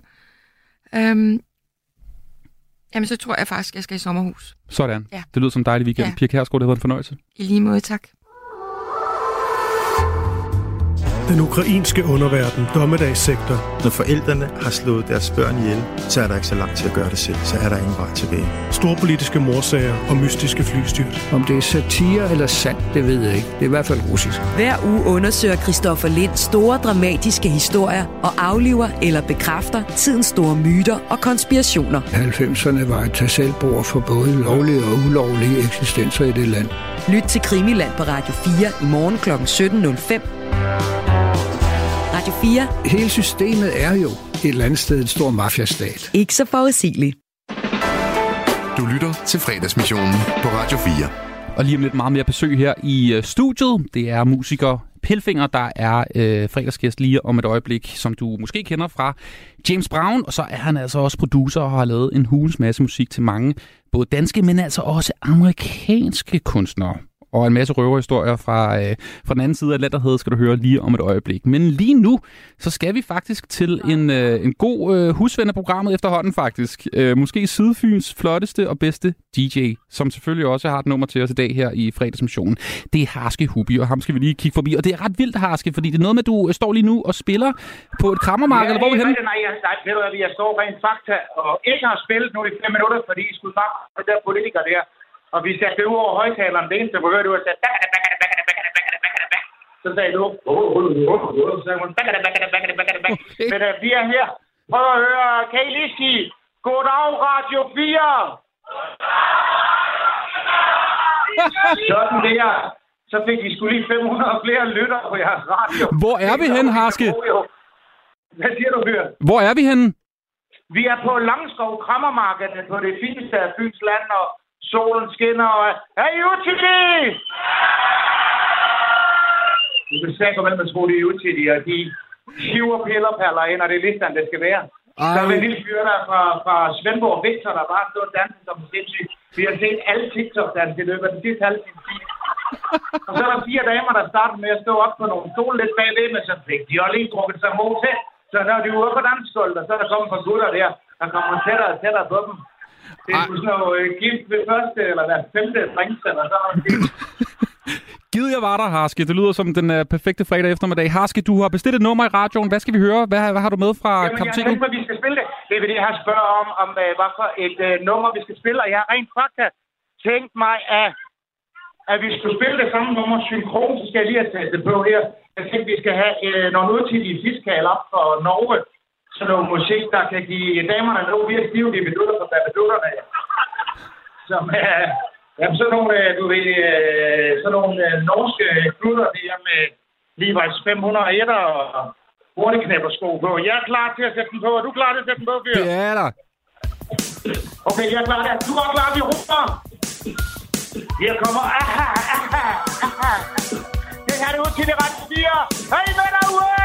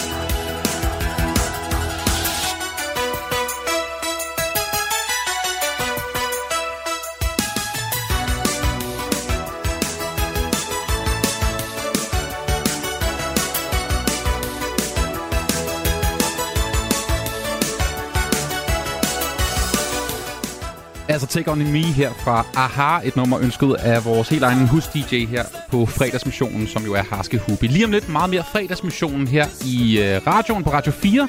Allerførst får du nyheder. Klokken er 16. Du lytter til Radio 4. Velkommen til fredagsmissionen. Din vært er Anders Hagen.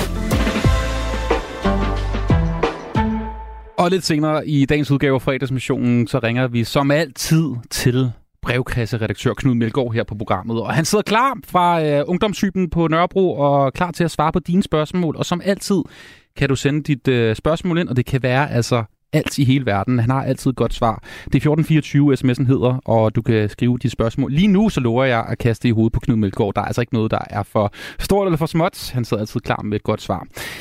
En af Danmarks største producerer trods en ung alder, som har oplevet rigtig, rigtig meget. Han sidder i studiet nu, og han har lommen fuld af gode historier øh, fra både Danmark og fra det store udland. Og hvem det er, jeg tænker faktisk bare, at vi hører lidt musik for at introducere ham. Her er han nemlig. skulle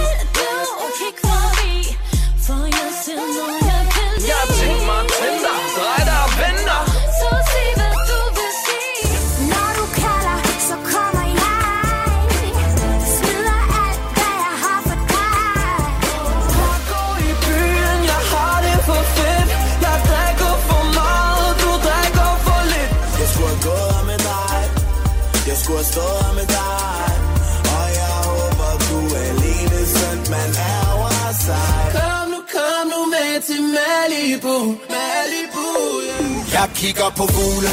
Hvorfor ikke, hvorfor ikke? Når de sidder på min hæk. Jeg kigger på fugle. Hvorfor ikke, hvorfor ikke? Måske om lidt er de væk er det overraskende sidste her? Ja, Hold kæft for grineren. Jamen prøv at det vildeste er, at jeg har produceret alle Børne MGP's fællessange. Jeg har lavet 10 øh, i år. Altså, på så de sidste to år var jeg ikke med. Det var som, at da jeg havde ramt den 10. så gad de ikke have mig til at skrive og producere deres sange mere What? til... Du blev fyret? Ja, nej, ja, de ringede bare ikke igen. og jeg tænkte, okay, og, og, og, men det er også fint nok, for så er det jo ikke mig, der skal sige, om jeg overgår ikke at skrive den samme sang på en ny måde en gang til. Men jeg synes faktisk, det var sjovt altid at lave det. Børn MGP Det er en kæmpe banger, det ja, her. Ja, ja, ja. Det er Lasse Pil- Pilfinger, der er i studiet. Glædelig fredag. Jamen, øh, tak i lige måde. The bigger headache, the bigger the pill. Ja, det er. det plejer Randy Jackson at sige, når han ser mig. Hvem er det her? Øh, Hvordan fanden kender du det? Øh, øh, nej, var det griner. Nå, hvad hedder det? Nå, men det er Randy Jackson, er en af dommer. Han var dommer i American Idol. Han var sådan en legendarisk øh, bassist og producer og sådan noget. Ikke? Sådan en rigtig, am- rigtig amerikansk øh, superstjerne-producer. Han var min mentor og, øh, og faktisk også manager i en periode, som, altså min producer-manager. Så mens jeg startede med at arbejde i Los Angeles, der, der øh, var, kørte jeg sådan et, et godt løb med ham, og det var, det var, det var fedt. Så, så han er sådan en, så når jeg mødes med ham nogle gange, så uanset hvor vi er, også om jeg skal mødes med ham på en restaurant, så stiller han sig op i restauranten, og så siger han, the bigger the headache, the bigger the pill, siger han så. og det er jo pill, pillfinger, ikke? Som jo er øh, kunstnernavnet, og som så også fungerer på engelsk jo. Det fungerer jo på engelsk jo. Pillfinger, det, altså, sådan, det, det tog de bare til sig, men de fleste kalder mig pill. Pill. Ja. ja, okay. Så det kendte man drug dealer? Eller? Ja, det kan være en drug, men faktisk når de siger pill finger, så spørger jeg sådan, hvad får I ud af det? Nå, det er ligesom når du spiller musik, og når du rører ved knapper, så er det ligesom et drug. Så tænker jeg, okay, den tager jeg, det er fint. Let's go, altså. hey, øh, Pilfinger, hvordan er fredagsstemningen? Er den sådan her? So long, Mr. Long. Åh, oh, sådan helt lonely som Akon, eller er den mere sådan her? Jeg drikker tuber og Hey, sving med, Okay, jamen altså... Øh, jeg synes faktisk helt sikkert, den er mest til at drikke tuber og hof til min ostepops. Kæft, hvor det griner, du har fundet. Det var min første demo fra gymnasiet, det der. Positiv profit. Positiv profit, ja. Som er været gymnasiebandet? Det er gymnasiebandet, ja. ja. Kæmpe, kæmpe ting sammen med min bedste ven Niklas. Øh, og så gik vi i gang med at, at skulle lave det her musik. Øh, og vi havde jo rappet nogle år, og tænkte, nu må det være tid at indspille demobånd. Og dengang der var det, havde du ikke en laptop, du gør det på. Vi snakker 1994 eller 95, så det var jo ikke på den måde. Øhm, så vi sparede simpelthen op til at kunne indspille demobånd. Så vi indspillede hele demobåndet på en dag i, øh, ude i, øh, på en eller anden gård i Næstved, eller sådan noget, hvor min mors mand havde et hookup til et studie. Så indspillede det der og fik, fik øh, båndene trygt alle, bånd, alle demobåndene blev håndlavet, printet ud, altså sådan coveret, og så solgte vi det på gymnasiet, og så tænker vi, hvis vi sælger 60 bånd, så, øh, så, så breaker vi even på de 1.500 kroner, vi skulle betale for studiet. Okay, det. Så, så solgte vi fandme øh, det første oplag på 500. Sindssygt. hurtigt, trykt flere, og vi endte med at sælge 2.000 bånd. Og vi havde alle sammen håndlavet dem, altså print cover ud og klip og klister og sådan noget. Og der stod i, i båndet, der stod der min mors fastnet-telefonnummer, for jeg boede hjemme. Så folk kunne ringe, ja, det er Sune op fra Osted Efterskole, jeg vil gerne have sendt tre bånd op. Fordi det sådan gik viralt før internettet på den måde. Og så cyklede jeg altså i... Øh, Altså 10 km til Majbo øh, og, og sendte dem med sådan noget, og så var det sådan noget med shivekort og du ved, sådan noget, altså det var bare business is open, altså. Klip til 2023, hvor du sidder på Instagram og Ja. ja. snakker direkte med sådan nogle typer, som laver beats til Justin Bieber, og måske også større kunstnere, ikke? Jo, nu laver vi også selv beats til Justin Bieber, jo. Det, skal det. du lige... Jeg vil bare at du skulle sige det. Ikke? ja, okay, okay. Hey, det er noget med, at, øh, at det faktisk var øh, et, et program, der hed Exit, ikke? der gjorde, der var sådan livsdefinerende for Ja. dig. Det her, øh, jeg har faktisk fundet et klip af det. Ja. Yes. Det her er DJ Soulshock, alias Carsten Schack, fotograferet inden han flyttede til København. Her er han med kammeraten Leif. De blev uddannet sammen i tøjbutikken. Det er så genialt. Jamen, Hvad er det for så et program? Hvad er det Jamen, for det er så fedt. Altså, det, jeg var, gik i 6. klasse eller sådan noget, og så så jeg det her program om Soul Shock, og dengang jeg har altid været meget fascineret af hiphop og musik, men, jeg, men det var ikke rigtigt til at få fat i. Det var ikke en mainstream-kultur, og lige pludselig lander det her ungdomsprogram ned over os. Øhm, og, øh, og det viser jo Soul Shock, jo, som man så senere kender med hans parløb med øh, Godfather. De lavede kæmpe store ting, Whitney Houston og Return of the Mac, og altså Tupac. De har lavet alt muligt. Øhm, og, øh, og jeg sidder her som en dreng og sætter det, og så tænker bare, det er det der, jeg skal. Altså selvom det var, det var en fiktion, men det var bygget, men Carsten Solchok var jo rigtigt derovre. Så de fik, på en eller anden måde fik de jo lavet et eller andet sådan et ungdomsprogram omkring det også, men han var jo virkelig også i gang. Så det var en kæmpe, kæmpe inspiration for mig til selv at gå i gang. Altså der vidste jeg bare, det var mit manifest, det der. Jeg, jeg skal til USA og lave musik. Du blev øh, influenced 100.000 procent. Ja. Carsten Socha. ja, i den grad. Jeg har også fortalt ham det. Okay, Ja, hvad- jeg kan sikkert ikke huske, det, det var sådan noget DJ Awards 2007 eller sådan noget, hvor jeg mødte ham. Åh, jeg skal lige snakke med dig. Du ved den der. du er for fed, mand. Og sådan, det gang, jeg tror, det gang han var vært i X, eller dommer i X-Factor, så var han jo lige i Danmark, og så, så sad han lige ved siden af mig til et eller andet, og så, der havde jeg drukket mig mod til, så, så, så, så fortalte jeg ham det jo. Men altså, Cutfire er også kæmpe stor inspiration, og, og det, det, ham arbejder jeg også sammen med på et tidspunkt også. Og, altså, han er stadig en af min, sådan, min, min gode bekendtskaber. Han I fik fandme- et nummer et sammen jo, ikke? Ja, på fik no- ja, det gjorde vi. Nu fik jeg dig til at sige det. Ja, ja, præcis. jeg kunne ikke sidde og præge. nej, nej.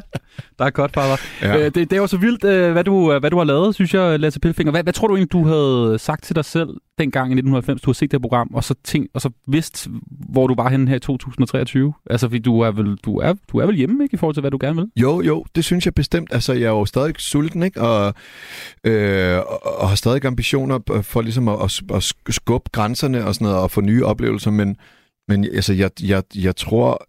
Jeg, jeg ved faktisk ikke, altså dengang så kunne man jo ikke kigge så langt i fremtiden, men, men øh, øh, altså jeg, jeg vil, hvis du, hvis omvendt, hvis jeg, hvis, jeg, hvis jeg kom rejsende tilbage til mig som 6. klasse i sådan en DeLorean tidskab, Ja. og så kommer han sådan, hey dig, dig der, øh, du skal bare vide, at i 2023, og så vil- tror jeg, så tror jeg, jeg tænke, nice. Altså, fuck hvor fedt. Så vil jeg være rigtig, rigtig glad. Jeg vil sådan, og det vil passe perfekt til det, som jeg, som jeg ville. Og så tror jeg, jeg vil nok også tro på det. Ja. Ja. Du, på, på, på den måde, så har du fået lidt din, øh, din anden ungdom nu, ikke? I Jo, forhold til, jo. at du, øh, du Jo. arbejder med unge mennesker og laver, ja. laver musik til øh, alle mulige kunstnere i USA. Ja. Men så er du jo også, altså, øh, kan man sige, en form for udøvende kunstner på scenen. Øh, Ja. James Brown, hvor du har i mange år spillet sindssygt mange koncerter, sådan noget op mod 150 koncerter. Om året. Ja. Ja. Øh, jeg kunne ikke lade mig at tænke på, hvordan er du ikke blevet alkoholiker? Altså, du arbejder i musikbranchen nummer et. Nummer Ja. to. Ja. Du har stået på en scene i så mange år og har spillet foran fulde mennesker, forestiller mig. Mm. Det er det, dit liv er gået på, Ja, ikke? det er det faktisk. Siden jeg var 14. Ja. De to ting kombineret må jo... Ja, ved du hvad, jeg har faktisk, jeg har snakket, øh, altså det har tit faktisk snakket om det der. Jeg ja. tror simpelthen ikke, at jeg har et afhængighedsgen. Jeg elsker at drikke mig fuld faktisk, og jeg elsker at gå i byen og feste og sådan noget, men jeg tror også, at jeg har en, øh, jeg, jeg tror, der er noget, jeg ryger jo ikke cigaretter eller øh, drikker til hverdag, altså, øh, eller noget som helst, og... Øh, så derfor så er det så- altså ikke fordi, jeg skal være sådan en helgen, fordi guderne skal vide, at jeg er fandme fyret, og det gør jeg stadigvæk. Men jeg tror bare, at øh, jeg, har en go- jeg kommer fra et godt hjem med en, med en god, øh, har fået en god opdragelse omkring, med at, at alt, hvad der er sjovt, kan ikke være hele tiden. Du bliver nødt til også at putte ind som work, og du bliver nødt til at balancere livet ud. Og så hvis du spiser en flødekage den ene dag, så gå 10.000 skridt den anden dag. Altså det, it's, it's a balance. Og vi skal høre øh, om, øh, om dit liv og mange gode anekdoter fra, fra både USA og fra Danmark. Det er altså Lasse Pilfinger, der er i studiet. Velkommen indenfor. Tusind tak. Du lytter til fredagsmissionen på Radio 4. Lasse Kramhøft, bedre kendt som Pilfinger, er i studiet, som jo er med i James Brown, og så altså produ- producerer en hulens masse musik. Vi hørte lige en lille snas af det her i starten. Alt fra, altså Top Gun har du været med til at lave. Øh, øh, gulddreng også ret vildt. Ja, ja, ja gulddreng også, ja. Børne, børne, Børne-. MGP. Det hele du. Ja, ja. Jeg har lige fået en Cherry Coke ind i studiet. Hvad minder den der om? Kæft for det griner. Cherry Coke, det minder mig rigtig meget om USA. Jeg undrer mig faktisk over, at den kom ind, for jeg har lige fået en gin tonic. Nu har jeg lige taget en slurk gin og tonic, og kæft, hvor smager godt. Vi skal lige skåle. Ja, helt klart. Helt klart. Skål. Jeg drak en, øh, der var en gin tonic med Pia Kærsgaard i Nå, for Så fanden. jamen du, altså. du drikker det samme som ja, Pia. Ja, men så har vi da i hvert fald det til fælles. Hvad hedder det? Øhm, jamen, Cherry Coke, det minder mig om USA rigtig meget. Mm. Fordi USA, det er sådan en ting, jeg arbejdede på et tidspunkt i... Øh, altså, da jeg startede, der arbejdede jeg sådan i studierne i Atlanta, som, hvor... Altså, det var... Der, der, der, det, det, det, man drikker mest der, faktisk. Det, der sker mest i studierne, der, der du drikker... Folk drikker noget, der hedder lean, som er kodein, altså hostesaft, de blander op med øh, Oh. enten cherry coke eller med øh, Fanta eller sådan et eller andet. Og det er jo dybt øh, afhængighedsskabende. Folk dør af det og sådan noget. Ikke? Og det er sådan en, så får du det sådan stenet og wavy og sådan noget. Ikke? Og det, det har jeg heldigvis altid holdt mig fra. Men hvis, men det minder mig om USA også. Øh, jeg kan godt lide at, øh, jeg kan godt lide at ryge weed, når jeg er i USA, fordi de har noget god weed. Og når, når man og, og det er også en ting, jeg ikke, egentlig ikke gør til hverdag. Men så er lige to, lige to puffs af en god øh, sativa joint. Drik lidt øh, øh, øh, hvad hedder det, cherry coke, og så bare ellers bare gå rundt og hygge. Jeg tror, det var Faxe Kondi, der var den perfekte rygerdrik. Ja, ja, det er det, men det, ja, det er det sgu nok også, men øh, fordi det kan jeg også godt huske sådan fra gymnasietiden, det var sådan, åh, Faxe Kondi og en bong, altså det var, det var, sådan noget, det var sådan noget, folk havde stående på deres glas kakkelbord, ikke, mens de hørte Guns N' Roses.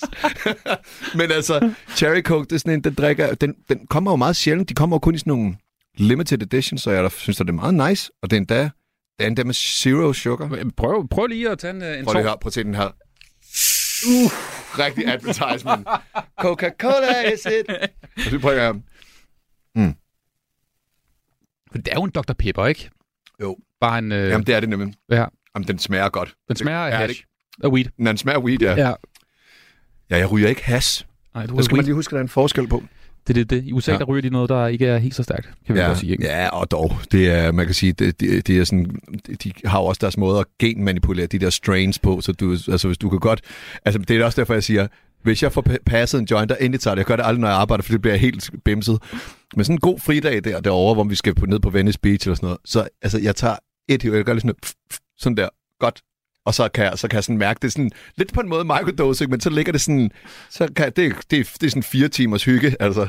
Så det der med at sådan bare begynde at ryge den som en cigaret, så, kan du, så, så sover du tre dage. Pilfinger, vi, vi skruer lige øh, tilbage til øh, starten, altså med USA, fordi øh, det tror jeg da ikke, der er så mange i Danmark, der nødvendigvis ved, mindre du er meget inde i musikindustrien, men at du og øh, nogen fra dit hold, altså mm. blandt andet øh, Benjamin øh, Lasnier, ja. I altså laver og producerer musik for amerikanske kunstnere, ja. rapper og alt muligt, og også typer som Justin Bieber. Ja. Helt sindssygt jo. ja. Øhm, og det har jo været en proces, der har taget lang tid for dig Ja. at komme ind på det øh, Ja. marked der. Fordi Ja. jeg tænker jo, lille Danmark, hvorfor pokker vil de gerne have Lasse til at lave musik til dem? Der må jo Ja. sidde et hav af mennesker Ja. i USA, der sidder og laver musik. Ja. Og måske også har, Ja. har, har større, ligesom, øh, jeg ved ikke, altså har, har arbejdet med det længere tid, måske Ja. ja. lige den type musik, ikke? Jeg har arbejdet med det meget kortere tid, fordi det er blevet fuldstændig saturated. Det er blevet helt øh, fyldt, det der marked, fordi alle er jo blevet født med en laptop i hånden nu med et musikprogram på, så, så faktisk, altså der har aldrig været flere mennesker, der laver beats og musik, end der er nu. Altså, så det er endnu sværere. Men du er ret spændende, Lasse, fordi du er jo sådan et, et, et hybrid, ikke? Altså, mm. fordi Pilfinger, det er jo dit øh, projekt, du har produceret masser af musik for danske kunstnere, og startede i, i, altså, i, altså allerede tilbage i gymnasietiden selvfølgelig med at lave rap og den slags, men så producerede du også allerede i nullerne, ikke? Men så tog du til USA og New York i 2008, tror jeg, ikke? Ja. Til New York, Ja. og havde fået et, et sådan kæmpe blok med numre Ja, ja, ja, jeg telefonnummer. øh, fra Madness for Real, som jo ja. er nogle producer danske... Den gale pose, Den ja. gale pose, som ja. Ja. der producerede musik for en masse amerikanske kunstnere i 90'erne. Ja. Og de havde en blog med 300 numre eller sådan noget, Mhm. som, fordi du havde spurgt efter, jeg vil gerne til USA og lave musik, ikke? Jo, jo. Så tog du til New York, og så prøvede du at ringe til alle mulige. Ja. Buster Rhymes og sådan Ja, nogle typer. ja, ja, det var det. Nå, det var fordi, at sådan, det var det der med at få den der liste, og de havde fået det fra en juvelær, og så begyndte jeg bare at ringe til alle mulige. Og du ved, folk havde troet, det var scam-opkald, når jeg ringede til dem. Øh, men så fik jeg en tre, ud af de her 300 numre, så fik jeg en 5-6 aftaler i hus, og så hoppede jeg på en flyver, og så fløj jeg over. Og så boede jeg faktisk hos uh, Brandon Beal, som jo kendt sanger i Danmark også nu, men som kommer fra, fra USA. Og der har med Lucas Graham selvfølgelig. Ja, lige præcis. Øh, Jeg sov på hans sofa oppe i Harlem, og så begyndte jeg bare... Altså jeg landede, og så købte jeg simpelthen bare en telefon der. Det var jo før sådan, at man kunne... Altså 2008, der kunne, kunne du ikke bare bruge din iPhone og ringe rundt. Altså, der var, jo, første iPhone var lige kommet der faktisk, tror jeg, ellers var det i 10 eller et eller andet. Øhm, så øh, begyndte jeg bare at knock down doors og fik nogle møder, og så, så ja, så det var sådan, jeg skulle bare men, have et eller andet sted at starte. Men hvorfor vil du det? Hvorfor ikke blive i Danmark og producere mere musik? Jamen, det vil jeg også godt. Jeg tror bare, at netop fordi, at det ligger sådan, det er som, at, at det er næste skridt. Altså, det er lidt ligesom, hvis du spiller, hvis du spiller basket, og du spiller i skolegården, og så lige så kommer du op og spiller en eller anden serie, og så bare sådan fedt, og nu spiller jeg Danmark-serie, og lige spiller du for Stævnsgade, og du spiller Elite Division Danmark, og så lige bare sådan, shit mand, tænk, hvis jeg kunne komme over og spille NBA. Så det er sådan naturligt, det er for, at spille NBA, at jeg kommer der godt over, ikke? Ja. Altså, sådan, skal, vi, skal, vi, skal vi op og måle øh, øh, også med de, med de allerhæftigste. Og så tror jeg også, at det har noget at gøre med, at jeg har altid været fascineret af amerikansk musik, så det har også været nogle gode dannelsesrejser for mig. Jeg tog derover, arbejdede med mennesker, og derover skal man tænke på, alle mennesker laver musik, og de var altså øh, øh, væsentligt længere fremme i skoene, end vi var i Danmark på alle mulige måder, specielt inden for det område. Jeg laver musik, som er meget sådan urban, hip-hop, R&B, reggae, også pop. Øhm, så det der med at sidde derover og så få, altså, så, når folk kommer ind i studiet og tager, plukker deres telefoner til, du skal lige høre de her nye demoer, så sidder du, så sidder du med en, med en krystalkugle og kigger to år ind i fremtiden, fordi der går måske et år, inden de udgiver det, der går et år, inden vi hører det i Danmark. Så lige så sidder du og har det, sidder du helt på frontlinjen af, hvad, hvad trends er og ting, der inspirerer. Så derfor meget af det musik, jeg også lavet i USA, som nødvendigvis ikke... For eksempel Kongens Have lavede jeg til Mariah Carey, Øhm, Altså Top Guns Kongens Have. Ja, lige præcis. Lavede jeg til hende beatet, og så, så, men, så hun kom på det, men det blev ikke udgivet. Så lige så ligger det et batch, selve instrumentalen derhjemme, og så hører Top Gun der, og så siger han, det vil jeg gerne skrive en sang. Og så gik vi i gang med at skrive en sang over det, og så blev det til, altså, men det var ikke sikkert, at jeg havde lavet det track, hvis jeg bare kun havde siddet i Danmark, for eksempel. Så det var Mm. også, nogle, det var også en inspirationsrejse, og det har været lige så vigtigt, og eventyret også rigtig meget. Det der med at få møder der med de der tre numre, det gik ikke super godt. Og du fortalte Mm. også noget med, at du også bare tog til fester med alle dine Ja. ja. CD'er og, Ja, ja, ja, ja, ja. musik, og prøver bare at sætte musik på. Ja, Hvordan jeg, fungerer jeg, det? jeg, havde, nej, jeg prøvede ikke at sætte musik på, men det er sådan noget med, så, så du ved, det var før man ligesom havde brugt USB'er eller bare sendt MP3'er, så havde jeg jo bare brændt en, en CD for eksempel med 15 med mine fedeste beats på. Så havde jeg bare dem på mig min baglomme, eller i inderlommen, eller et eller andet. Så tog jeg til fester, og så stod der mit navn på pillefinger. Så, så okay, og så det var ligesom en slags visitkort. Her, tag det her, tjek det ud, og sådan noget. Skriv, hvis der er, du vil gerne vil bruge noget. Eller. Så det, var, det, det, er, altså, det er helt nede for, altså det er virkelig the hustle, altså fra, fra gadelevel af. Men var de ikke sådan, what is this white man from Denmark doing? altså var de ikke sådan, hvad, hvad fan er du? Hvad, Jo, eller det er de tror- vant til det i USA, eller hvad? Øh, jeg tror, de var vant til, at folk de deler ting ud, men dengang der havde alle heller ikke beats. Det var sådan lidt specielt. Og, og jeg vil sige, at da, da jeg var i Atlanta og gik i sessions, øh, og, og Som er hvad? Hvad er det? Øh, ja, sessions, det er, når jeg går ind i et studie og ligesom skal, lave, skal have en session med folk, det vil sige, vi skal til at lave musik sammen. Hvis du kan få det, altså hvis du kan komme få adgang til studierne og sådan noget. Og det begyndte jeg så småt at få, fordi folk de jo også opdagede, at jeg havde ret god musik. Men med tiden, der var rigtig tit, at de spurgte, når jeg slog min laptop op og begyndte at spille beats for folk, så spurgte de ofte øh, der i 2008, hvem har lavet musikken? Altså fordi, du ved, sådan, det lignede ikke mig, åbenbart, fordi jeg var hvid. Så, øh, hvad hedder det, og dengang var, det, dengang var det jo meget anderledes, altså sort og hvid i musikmæssigt, hvem der producerede det var meget mere. I dag, der laver alle white kids, også du ved, i Esbjerg sidder der og laver beats, som lyder fuldstændig som de ud ude af Atlanta, men det var meget specielt dengang. Og Atlanta var stadig en niche sound, øhm, så, og den havde jeg dyrket ret meget sammen med Johnson også i sin tid, så jeg havde jo virkelig, virkelig nørdet det. Altså, og så, så kommer man der og spiller musik, og så troede de, de troede, jeg var manageren for, for en eller anden, der, der du ved, det er sådan, jamen, det er mig, der laver det. Sådan, ah, du ved, sikker. jamen, det er det. Pølfinger, du lyder også som en mand, der, der, der, ja, som sagt, er en kæmpe nørd omkring sådan noget med lyd og sådan noget, fordi det, det siger man jo altid, at man har en lyd, og en kunstner skal finde en lyd, ikke? Jo. Så jeg tænkte lige, at jeg vil kaste dig ud i en lille quiz. Ja, okay. Producer-quiz. Okay. Hvor jeg vil spille nogle forskellige numre af nogle meget, meget kendte producer, og så skal Uh-oh. du ligesom gætte, hvem det er. Ja. Så er det sådan noget med, åh, det burde jeg vide, og så kan jeg ikke gætte det. Ja, lad os nu se, ikke? Ja. Og vi starter øh, med den her, en, øh, ja, en kendt øh, producer. Det er Timberlane. Det er det selvfølgelig Timberland. Har du, har du snakket med Timberland? Nej, men Benjamin har, har snakket med Timberland. Benjamin og Timberland, altså Benjamin, som jeg er manager for, som jeg også producerer musik med, han øh, var på en livestream lige pludselig med Timberland, hvor, at, øh, hvor Timberland sad og altså, lyttede til hans musik og sådan noget. De, de havde lige sådan en god chat. Hey, what's up, bro? What's up, bro? Du ved, sådan en, det var, altså, hvor jeg måtte sige til Benjamin, det der, det var decideret sindssygt. Og Benjamin ved godt, at, at han er en goat. Altså, han ved godt, at, at, at Timberland er en, er en af de største, men han har jo ikke på, på, han har ikke på samme måde sådan, haft ham i sit liv, som jeg har. Så det er sådan, åh, det er helt sindssygt. Jeg havde det helt vildt over det. Benjamin synes bare, det var, det var nice, og det var fedt, men han var ikke, han var ikke ved at falde på halen over det, ligesom jeg var. Hvordan kan du høre det Timberland egentlig så nemt? Jamen, det kan jeg høre på, øh, udover at jeg selvfølgelig kender nummeret, så, så, så, så øh, han, hvis man lægger mærke til hans synkoperinger i musikken og hans trommevalg, det er tit sådan øh, meget, meget skarpe snæres, og så øh, hele bunden øh, er, er tit sådan, altså kicket, altså stortrummen bliver tit sådan dobbelt, altså dobbelt med øh, tablas og håndspillet øh, congas ting. Så der ligger et groove lidt ala øh, Pharrell og Neptunes også har. Mm. Så, de, så de, lige den periode, der, der lød de meget som hinanden, faktisk. Timberland, der er produceret både her så for Nelly Furtado, og så også Justin Timberlake, ikke? Ja, ja. ja. Missy Elliott og alle mulige kæmpe. Vi tager lige den næste her. Ja. Pharrell, ja. Neptunes, ja. ja. Okay, Pharrell, kan du lige fortælle lidt om, uh, hvorfor at du kan høre med det samme, at det her det er Pharrell? Uh, fordi den der, altså, hans musik lyder meget håndspillet. Altså det der med, at han, hvis man hører sådan, det lyder som, om han har sat, sat ved trommesæt faktisk bare, og han er jo også trommeslager, så spiller han. Øhm, og så hele den her øh, øh, æra der, hvor enten så brugte han en, øh, et klavinet rigtig meget, som er, øh, eller så brugte han guitar ting, og det kan du også høre på, på hele, på hele uh, Timberlakes øh, album, som jo faktisk var skrevet til, til Michael Jackson, egentlig, hans øh, store album der. Øhm, og, øh, og, og det der er med Pharrell, han er faktisk måske nok min yndlingsproducer, det er, at han har et groove, ligesom Timberland har, men det er bare lidt på en anden måde. Så når Timberland, han, han laver ting med Missy Elliott, som, som går direkte i danseskoene, så kan Pharrell også gøre det. Altså, og Pharrell er bare også rigtig sej, fordi han, han er jo også øh, vokalist. Han har jo sit band Neptunes, og de har jo som som jo også blev, øh, hvor de også lavede sådan nærmest noget punk, altså ja. agtigt noget, ikke? Og, og, og Pharrell har skrevet musik siden han var 16 år, det var også ham, der lavede Rum Shaker med Rex Effect, et kæmpe, kæmpe nummer, hvor man troede, det var en anden, altså man troede, det var uh, Jermaine Dupri, der havde lavet det, men han havde faktisk bare købt det af Pharrell i sin tid. Uh, så Pharrell har bare gjort sig markant meget tidligere, og i dag så er han jo ligesom chef for uh, Louis Vuitton, det største modehus og sådan noget, ikke? Så, så altså, og, og udover det, så ligner han stadig ind på 24. Det er det, altså, han er blevet frosset ned i et eller andet. Ja, men den, folk snakker jo, folk har jo konspirationer om, at han, at han er out of this world. Altså. En alien simpelthen? ja, okay. alien, ja. Ah, men okay, har du set Brian Laudrup? Altså, han ligner jo også en, der er... Det er også rigtigt. Det er rigtigt. Brian Laudrup, han er sgu også en flot fyr. Vi tager den næste. Uh. Det er Lil Jon. Lil Jon er Usher, men produceret Lil Jon. Hvorfor kan du høre det af Lil Jon der? Lil Jon, fordi at øh, den der genre kom ud, det er jo li- lige min alley. Hvis man lytter til det her, og så lytter til Kig Forbi. Det er jo det samme næsten, Ja, det er næsten det samme. øh, og det var, var super insp- inspireret af mig, det her, fordi det var en lyd, det er lyden af syden, altså øh, Atlanta, som, som, hvor det meste bliver lavet på en trommemaskine, der hedder en 808, eller en 808, som er øh, egentlig et, et ret billigt, billigt øh, Roland-lydmodul i sin tid, øh, som kan spille nogle meget, meget dybe øh, basstoner, øh, som gør det sådan helt, det er det, der man hører, når det siger boom, altså hvor hele bilen ryster.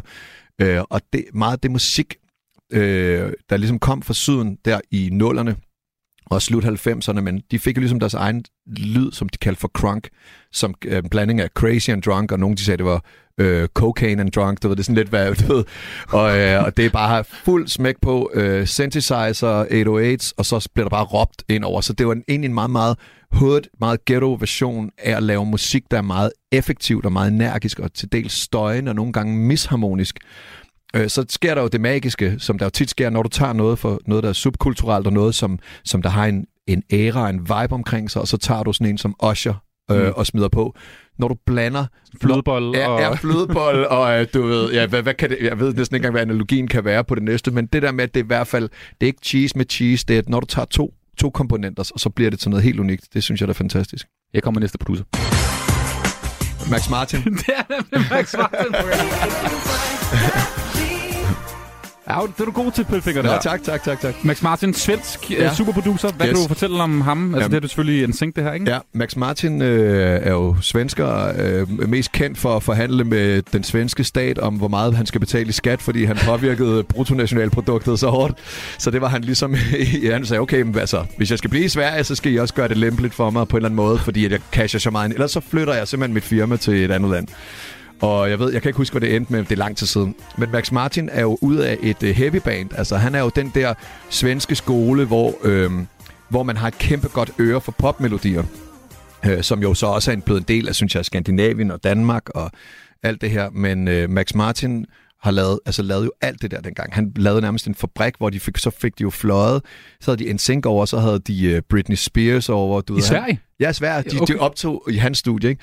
Og i det studie der, der var der jo Dennis Pop, øh, som jo også var med til at lave, øh, hvad kan man sige, øh, Ace of Base i sin tid. Der sad R-Type, han sad også i det studie der.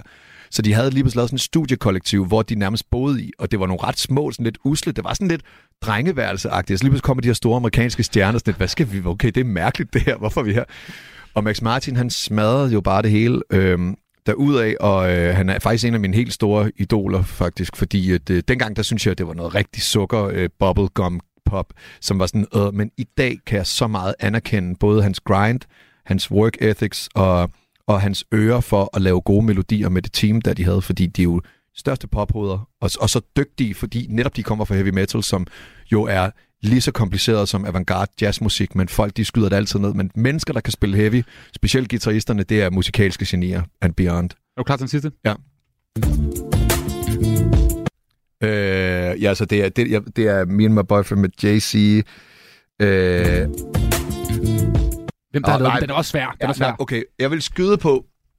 Øh, jeg vil skyde på, det kunne godt være Kanye Beat, faktisk. Øh, Det er det. er det det? Ja, Det er okay. Kanye West, der Ja, okay, okay, ja. Hvordan kunne du høre, det er... øh, Det, hvordan, hvordan kan man høre, det er Kanye West? Der? Øh, det ved jeg sgu ikke. det, jeg tror, at det er et... øh, Det, altså, Kanye, han, altså, i den periode der, der var, var, var ham og Jay-Z jo meget sammen. Øh, og, øh, og, og, og Jay-Z lukkede ham jo ligesom ind på sit album. Øh, og, på, og, og de lavede jo også et helt album sammen, Watch the Throne og sådan noget, ikke? Men, men øh, hvad hedder det, Kanye, han har en meget samlet lyd. Altså, og det var måske det, fordi du kan høre, det er pop, men det er bare lavet på en MPC'er. Altså, det vil sige, det er en, det er en trommemaskine, der også kan sample. Ja. Øh, og den der, øh, den måde ligesom at, at, at lave smuk, lækre akkorder, men på sådan lidt støjende, lidt smadret måde, det er Kanye mester i. Så derfor så det var sådan det, som der... Og det der med at sample, altså tage noget gammelt musik og bruge det igen, det er Ja. hans ligesom, Ja, det er hans ting, ja. Og, og også i en periode, hvor han tog et loop, og så speed, altså tog et brudstykke, og så speedede han det op og lagde trommer på. Det var sådan en hel ting, hvor alt, derfor det hele lød så high-pitched, sådan musestemmeagtigt, når det sang, og så beats indover, ikke? Så det, Okay, det er genialt det her. Ja, Ja, det, var, ja, ja. det var du skide god til. Jeg ved, du også øh, du, du går meget op i at fortælle det der med, at producer er jo ikke sådan, der bare nødvendigvis sidder og skruer på knapper, Mm. men også en slags komponister, altså Ja. moderne komponister. Hvad mener du med det egentlig? Jamen, det er fordi, det er også et virkelig svært begreb. Fordi, den, altså jeg kan huske, når jeg sad til familiefester, i, altså da, da jeg var i 20'erne eller teenageårene, og man siger, at man er producer, det er jo, det er jo bare så... Ud, altså det, en producer i, i tv-verdenen er jo en, der måske styrer nogle budgetter. Øh, en producer i dag der er også noget, vi kalder for sofa-producer, øh, altså også al respekt til dem, men det er hvor de går ind med et rockband, så siger de, hey øh, Kevin, sæt den ned i G, G minor, eller, eller G-mol, og måske skulle vi have en, øh, du ved, en saxofon ind i C-stykket, og mm, ja, du ved, spil den lidt hurtigere. Øhm, og det er der også stor respekt for, og alt det der, men, men producer nu, hvor vi sidder med alle vores instrumenter, men også kan gøre alting i computeren, det gør jo bare, at vi faktisk sidder og komponerer det hele. Altså, jeg har jo spillet nærmest alle instrumenter, også på hele James Brown, øh, alt, alt hvad jeg laver der. Så hvis der er en guitar på, så er det højst sandsynligt mig, der har spillet det, eller en bas. Øhm, øh, og, og derfor så er vi jo komponister. Og producer, sådan, hvad producerer du? Producerer du tandpasta? Producerer du øh, altså æggeblommer? Du ved, hvad, hvad er det? Så en producer er jo faktisk en komponist, men en producer er også mere end det, fordi det er jo meget, meget vigtigt, at når, det skal man også forstå, at når vi går i studiet sammen, hvis jeg har en artist inde, så er det også vigtigt for mig, at jeg skal finde ud af, hvad vil hun, eller han, eller de sige til verden? Hvordan kan jeg få den, de her, altså, hvordan kan jeg få den her energi i rummet til at, øh, fordi vi kommer ind uden noget, Mm. og vi kommer ud med noget. Altså, det, så sådan, vi, vi, er jo ikke, vi er jo ikke en t-shirt-fabrik, hvor vi ved, hvad der skal ske. Altså, du ved, det er sådan, så, så en producer, sk- en, hvis du er menneskekender, så er det et kæmpe plus, og hvis du, øh, og hvis du ikke er det, så kan du have en manager eller en homie det med dig, som er det. Altså, du ved, altså, men man skal kunne læse rummet og forstå sin egen rolle. Det, det behøver ikke være den, der leder. Nogle gange så er det at, at, at, at, at drive værket også nogle gange at sætte sig tilbage og sætte sig lidt væk, og så høre de andre snakke, og så prøve at finde frem til, hvad, hvad, hvor skal vi tage det her fra? Så du, så du er både... Støttepædagog. Du er støttepædagog, altså terapeut, og bror og mor og søster, og øh, komponist og alt muligt, ikke? Så, øh, så det er, en, det er en producer et stort ansvar. Det er Pilfinger, der er fredagsgæst i dagens udgave af Fredagsmissionen, og vi skal høre noget musik, fordi du har taget nogle numre med, og, vi, yeah. vi, og det glæder jeg meget til det her. Ikke? Ja. Vi- Vi starter med det her, et, et nummer, der minder dig om din uh, teenage-tid, Pilfinger. Ja.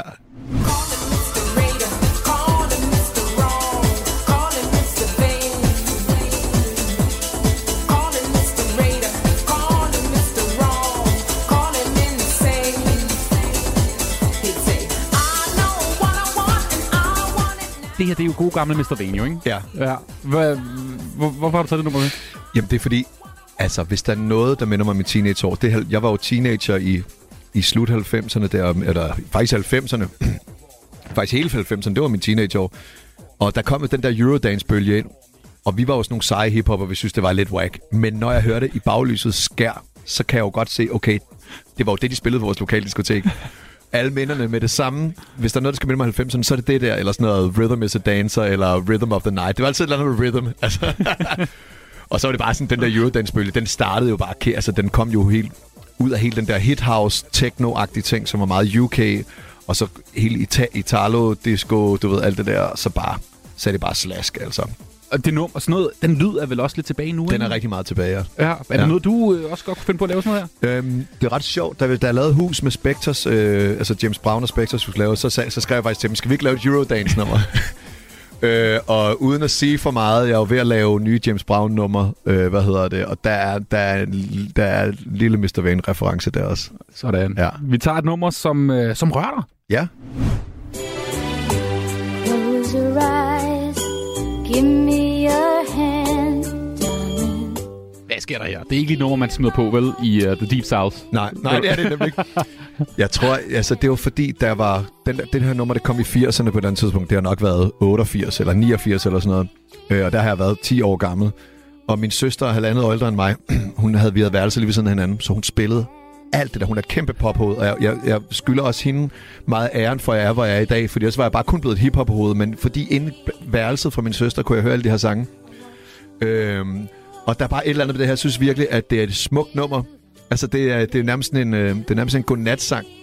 Øh, sjovt nok egentlig, da, under, da øh, Shakira lavede den der Underneath Your Skin, tror jeg, det var Shakira, der lavede Minder den. om. Det er sygt, det er fuldstændig bare det samme.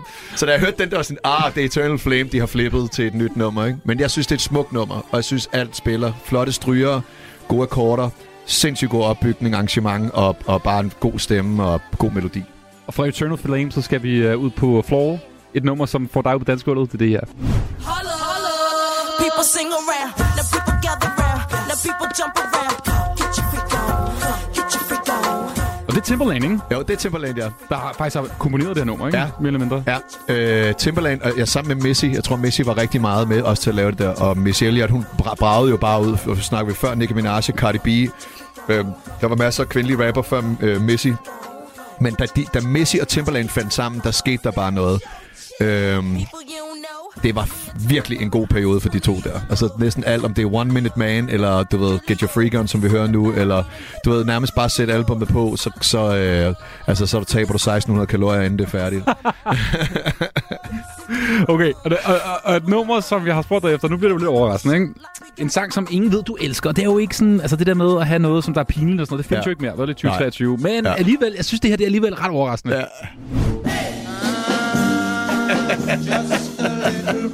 Hvad er det for noget, det her? Om jeg har bare en svaghed for både for Motown-musik, men også sådan noget 50'er øh, doo-wop-musik og sådan noget.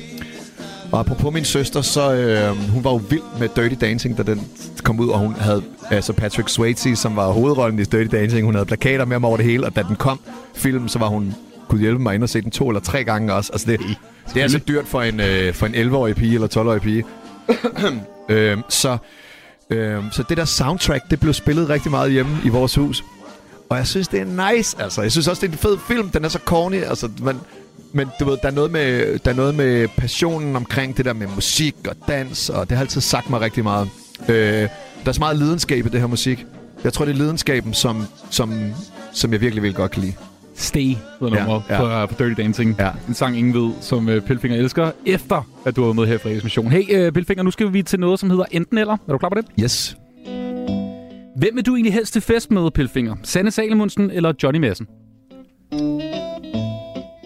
Og jeg har været til fest med begge to. Er det rigtigt?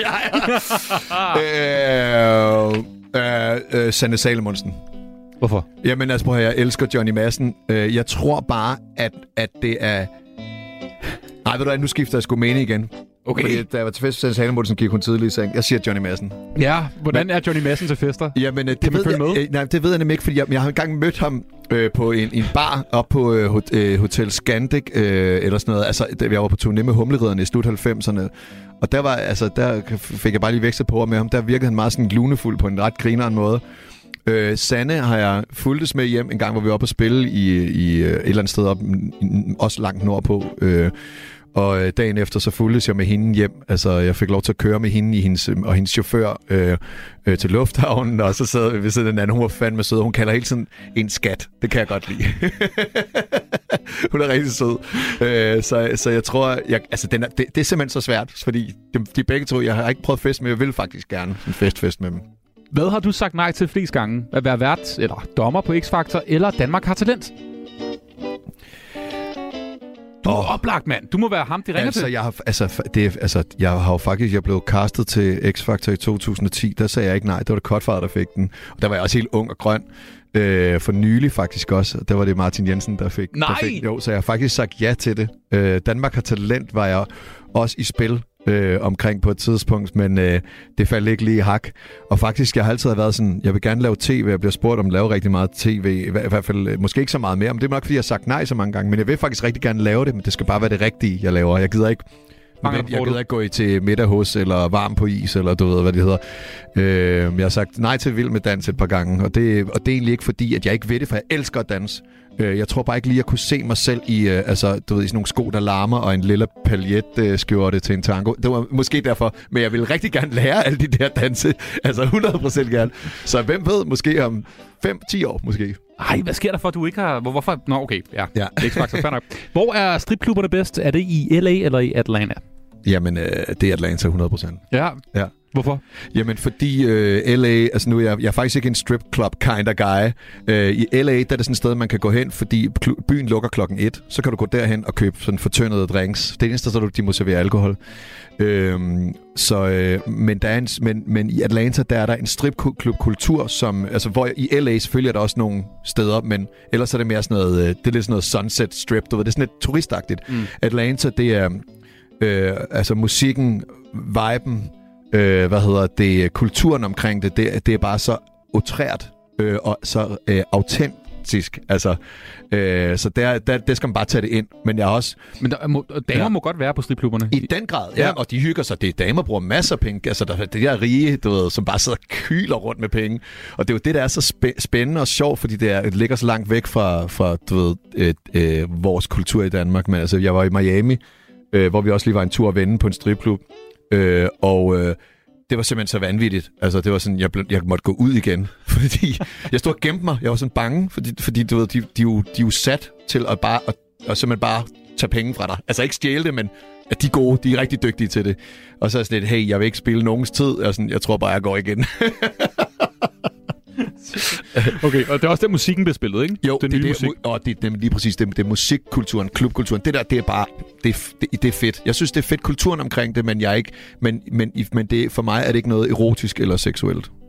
Godt svar. Mm. Vi bliver lidt i, uh, i stripklubben her. Hvornår har du været mest presset? Da du hoppede ind i studiet med rapperen i 40 og en hundes masse crips bandetyper efter en lang flyrejse? eller dengang du blitzede Akon og en stripper på Secret Sunday i Atlanta med blitz fra din telefon, da der var gang i et eller andet? Og ja, ja, ej, okay. Det var, øh, jeg tror, jeg var mest presset på den sidste. Det var, jeg, var i, øh, jeg var i studiet med Akon, og øh, hvad hedder det? Sætning. ja, og så skulle vi, øh, så på klokken 1, altså vi var startet ved en 3-4-tiden øh, i studiet, og så klokken 1 om natten, så siger han, we need some fresh air, siger han. og så er sådan lidt, øh, okay, og så øh, kø- kørte vi til en stripklub, og hans bodyguards var med. Øh. Hvordan kører Akon til en stripklub? Øh, ret hurtigt. Ja. Øh, hvad hedder den? Han McLaren øh, Mercedes. Så hans, øh, hans øh, største mission, det var at stikke af fra sine øh, bodyguards. Det er skørt at have hyret bodyguards, bare for at lege øh, øh, politi og røver med dem. Altså, øh, altså helt skørt. Så vi stod inde på en stripklub der, og et kæmpe, kæmpe stort sted. Og det var nemlig ikke et af de turistede steder, og jeg stod sådan og gemte mig lidt bagved, fordi jeg sådan lidt... Mm, Okay, jeg vil, jeg vil faktisk bare, eller bare, bare tilbage i studiet. Altså, fordi jeg var sådan, hey, vi er i studiet med Akon, det var sygt. Øhm, og så, øh, ja, og så, så stod jeg sådan og gemte mig lidt. Og så, øh, han står lidt længere frem, vi står oppe ved DJ-poolen, sådan VIP-område. Og det er lavet ligesom et halvbal. Forestil dig, at det er et stort hal. Ud af det, så går der en, en, en, sådan et snake pit ud. så der er ligesom en lang løber ud, der er hævet over folk, så man ligesom kan gå ud ligesom et, et modeshow. Så går de ud, og så står DJ'en deroppe og siger, oh, this is bla bla bla, Taniqua, well, Katrina, du ved. Så og, øh, nævner han dem, og så går de ud af den der bro der, og men vi stod op øh, bag- ved pulten og sådan noget, hvor der var et par sofaer og sådan noget. Så, nå, så lige pludselig så står der en, en, en øh, kvinde foran Akon med en meget, meget stor numse. Mm. Og øh, den er faktisk så stor, at hendes, sådan, hendes party-trick, hedder det det? Ja, det Øh, er, er, er, er at tage en, øh, altså at, at, ligesom at twerke, men, men samtidig med, at hun har en liter vodka mellem ballerne. altså i flaske. Hun kan lade flasken stå mellem sine baller, og så kan jeg make that ass clap, du ved ikke? Og jeg var stå sådan, det der, det er for sindssygt. Og samtidig med, at jeg lige... Og Hvor er Eckert? Hvor er Eckert henne Jamen? Eckert står lige øh, sådan, øh, øh, bag ved hende. Okay. Og hun står en meter, hun står selvfølgelig for lige at få hendes attention, fordi der er jo, der er jo piger overalt omkring ham, fordi de kan jo lukke penge med det samme. Øh, og, øh, og så, så, så, så, tænker jeg, ej, ved du hvad, jeg bliver simpelthen nødt til at have et billede. Eller jeg bliver nødt til lige at filme lidt af det her. Så med det tager jeg min telefon frem, og så filmer, og udover det, så er jeg jo også bare sådan, jeg, jeg hører, man kan se, at jeg slet ikke passer ind, du ved, det her sted. Og jeg står helt oppe ad væggen, helt sådan, og jeg prøver bare at gemme mig og kravle lidt med tapetet. Så tager jeg min telefon op, og så trykker jeg på video, og så på en eller anden måde, så går den på sådan noget autoblitz, så siger det bare slask, så kommer der bare lys ud. og jeg var sådan, åh nej, åh nej, åh nej. Men så heldigvis, så de altså, Akon og hans øh, homie, der, de grinede bare og sådan noget. Øh, og, og hvad var det så, de sagde til dig? Var det ikke noget med... Nej. Det, det kom der nogle penge, ikke? jo, jo, jo, jo, det er fordi Akon siger, han, you want some of this, siger han så. Så siger, så siger jeg, I'm good, siger jeg så. Ja, det er helt okay. Det var det ikke. Og så siger han, øh, så har hans homie, han har en homie, som hedder, øh, hans, sådan, hans højre hånd hedder T-Money, sjovt nok. Øh, men, øh, men så, så øh, mens jeg bare står der, så kommer T-Money, så kommer han ind, og så giver mig bare racks. Altså et rack, det er jo sådan et bunder af penge. Altså, det var fuldstændig Olsen-banden-agtigt. Så han gav mig sådan, sådan, at jeg måtte sådan tage begge mine arme, sådan vuggeagtigt, og så stablede de mig bare med penge, og så var jeg Hvor mange, sådan, penge, hvor mange penge var det der? jeg aner det ikke, men der, der kan godt have været et sted mellem... Ja, altså, der kunne sagtens have været 10.000 dollars. Altså, sagtens. Øh, og så tænker jeg... Så sagde jeg til min ven, hvad skal jeg gøre med alle de her penge? Så han, altså hvis du gerne vil tilbage til studiet, så skal du bruge dem hurtigst muligt. Og så begyndte jeg bare at kaste de der penge rundt, og så, så, og, så og, og, og, og det samme gjorde Akon også. Og så lige så stod vi jo der i sådan et i sådan en pengeregn. Altså det var helt, altså det er så absurd. Øh, så hele det der gulv, hvor der stod måske øh, 1.500 mennesker, hvor stripperne skulle gå ud, der var ikke nogen stripper, for de var gået i kø op, Ja, de, op til mig Akon, jo, som stod og kastede penge. Altså det var sådan... Det var en fed oplevelse. Det var meget sådan atypisk for Lasse fra, fra Bandholm nede på Lolland at skulle stå der og gøre det med. Altså, jeg var sådan lidt, okay, jamen, så tager vi det med. så, Okay, øh, vi, vi, vi, ja, ja, vi, vi, vi går videre. Hvem Ja. er den mest undervurderede danske musiker? Thomas Troelsen eller Søren Rasted? øh, Thomas Troelsen. Ja. Og Søren Rasted og Thomas Troelsen har faktisk siddet i studio sammen ude på Titangade, og de gode venner og sådan noget. Men, øh, men Søren Rasted bliver jo hyldet øh, op og ned af vægge, og, og jeg hylder ham, og han hylder sig selv. Altså alle hylder Søren Rasted, for det har han fortjent. Øh, Thomas Troelsen er flyttet ud af landet, så vidt jeg har hørt, og giver ikke interviews, men, men er også har produceret, altså produceret Bieber, øh, altså David Guetta, Pitbull, altså han, han, og alle mulige ting, som vi ikke ved. K-pop. Alle mulige K-pop. Han er kæmpestor derovre, ikke? Og han, øh, så Thomas Troelsen er jo vores Max Martin, men ingen ved det bare. Altså, så mm. det er, så det, Thomas Troelsen helt klart mest undervurderet. Det er sådan en, man kan ikke rigtig huske ham, altså sådan, øh, den gængse borger vil ikke rigtig vide, noget. Superheroes, måske ikke introen til Langt fra Las Vegas. Ja, lige præcis, det er det. Ja. ja. Spis pizza med Nicki Minaj, eller spis pizza med Kid? Åh. Oh. Hvis du lige kunne vælge nu her. Okay, så kommer... Nu siger jeg... Ja, det var at spise pizza med Nicki Minaj. Øh, og det var den helt skøreste historie, fordi øh, nu, jeg har også spist pizza med Kid, faktisk. Øh, men øh, men øh, jamen, det var faktisk også tilbage i Atlanta-dagene, hvor jeg kom i studiet og havde tømmermænd, og så sidder der en, en, øh, en kvinde og spiser pizza ude i sådan en lobbyområde. Det var før hun blev signet til Young Money, som jo er Lil Wayne og alt det her helt store crew. Øh, og der vidste jeg ikke, at det var Nicki. Det var sådan noget, der først gik op for mig senere, at det var hende. For sådan, åh oh, shit, nå.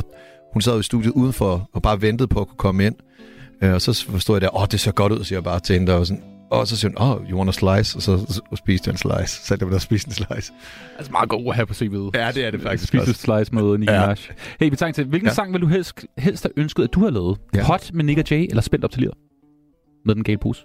Øh, øh, spændt op til lige. Ja. Ja. Men altså, hot, kæmpe evergreen, ikke? Kæmpe evergreen, det er spændt op til det også, men det er fordi, Øh, det er fordi, Jokeren var jo et af mine kæmpe, kæmpe store helte i øh, gennem 90'erne. Jokeren var den hotteste rapper i 90'erne. Mm. Og, øh, øh, og derfor så, så ville det tale mere ned i, i, i mit hjerte på den måde. Hvor, hvor Nick og Jay, da de kom, så, øh, så er det sådan lidt, Åh, hvad er det for noget? Er de nu ved at, sådan, at, at, at, at slå plat på vores kultur? Altså, vi var jo det sted i vores liv, hvor sådan, øh, i dag har jeg jo kæmpe anerkendelse for dem, og jeg var jo pædagogmedhjælper med øh, Jannik fra Nick og Jay faktisk ude i Harskoven. What? ja, ja, før, før, før de ligesom blowede op og sådan noget, ikke? Så, så jeg har kæmpe kærlighed for de drenge der, men da deres musik kom ud, der synes jeg ikke, det var så fedt. Så, men selvfølgelig Hot er jo en kæmpe ting, men spændt op til Lir, det var, det, det var, hvis det ikke, prøv at spænde op til Lir, hvis det ikke havde spændt op til Lir, var Hot aldrig blevet lavet. Hvis du spørger Nick og Jay, hvad, var det, hvad er det bygget på? Så sagde de, de, vil- de vil være yogeren, blanding mellem yogeren og suspekt, og så bare derudad, altså. Ja. Det var enten eller med Ja. Pilfinger.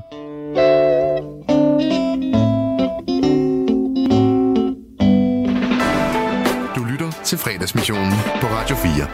Det er Lasse Pilfinger, der er i uh, studiet, og det er ved at være nu, vi skal sige uh, tak for i dag. Det har været en fornøjelse at besøge Ja, det er, jeg er næsten ked af det, for jeg synes nu lige, vi er i gang. Jeg synes det er godt, vi kunne køre to timer til. Kan vi ikke bare overtage resten af aftenen? Jamen, det, altså, det kan godt være, lige skal vi ringe til nogen. Skal vi ringe til nogen? Jeg har, jeg har mange spørgsmål, men prøv at, det- der er en meget, meget vigtig ting, vi skal nå, og du ja. kan faktisk godt blive hængende, fordi vi skal mm. til Knud Melgaards brevkasse. Knud Melgaard, Trans Europa-magasinet. Glædelig fredag, Knud. Og glædelig fredag til dig og din gæst, som jeg ikke kender, men, men det er jo fremmed land for mig. Der er jo ikke meget Beethoven i det der. Jo, Nå, det synes jeg nu nok, der er. Nej, det er rigtigt, det er der ikke. Knud, jeg tror helt sikkert, du på et eller andet tidspunkt har hørt uh, Pilfingers musik. På et eller andet tidspunkt. Sikkert nok. Ellers har min søn, der selv er musiker, så har han nok spillet det for mig. Han Alright. prøver at holde mig lidt i ørerne. Hey, uh, hey Knud Melgaard, vi sad og snakkede om stripklubber i Atlanta. Har du nogensinde været på stripklub i Atlanta egentlig? Nej, jeg har været på stripklub i, øh, i Hamburg og i Stockholm. Okay. og, okay. Havde, du, havde du pengesedler med, du kunne kaste med der? Øh, Nej, jeg, jeg havde desværre øh, øh, min kone, øh, to forskellige koner naturligvis, øh, begge steder, så jeg, så jeg op. På samme tid, op- eller hvad? Tog eksko- ekskonen med os. Så Ja, det er jo sådan det er et spændende setup. Det kan, godt- det kan godt være spændende at gå på, at, at gå på stripklub, men det er jo ikke så moderne mere. Nej, okay. Godt tip at tage på, tage på stripklub med sin kone. Hvad siger du? Det, det, jeg ved ikke, om det er et godt tip, et godt fif at gå på stripklub med sin kone. Jo, jo, øh, fordi det, det, det er vi er jo helt tilbage i 70'erne, og vi skulle en tur igennem øh, Herbertstrasse, altså det svarer til Red, Flag, øh, Red Light District, øh, hvor, hvor alle damerne sidder der og byder sig til i vinduerne, og, og, og, øh, og det synes hun også var spændende, og, og, og i Stockholm med, med, en, med en anden dame havnede vi et fordækt sted i Gamle Staden, som jeg, som jeg ikke kendte til. Det kan godt være spændende, men folk gider jo ikke gå på stripklub i dag. Vi åbner bare for, for, for en eller anden øh, kilde ind på, på, på Google, så øh, har man jo det hele mere eller mindre gratis. Okay, okay. Ja, ja men jeg, jeg må få de der øh, websider af dig lidt senere. Øh, Knud Melgaard, der er et par spørgsmål til dig jo fra, i brevkassen. Vi var ikke øh, hos dig sidste fredag, så øh, lad os bare komme hurtigt igennem. Er du klar på det? Jeg er helt klar. Der er nogle hurtige, som jeg har samlet lidt til bunke øh, fra, nogle, øh, fra nogle lyttere her. Øh, hvilken vej skal toiletrullen vende? Det er et lavpraktisk spørgsmål, men du er jo den allerhøjeste i embedet her i brevkassen. Hvor skal den, hvordan skal den hænge? Ja, der er mange, der påstår, at jeg er noget af en skiderik, så jeg burde jo vide det.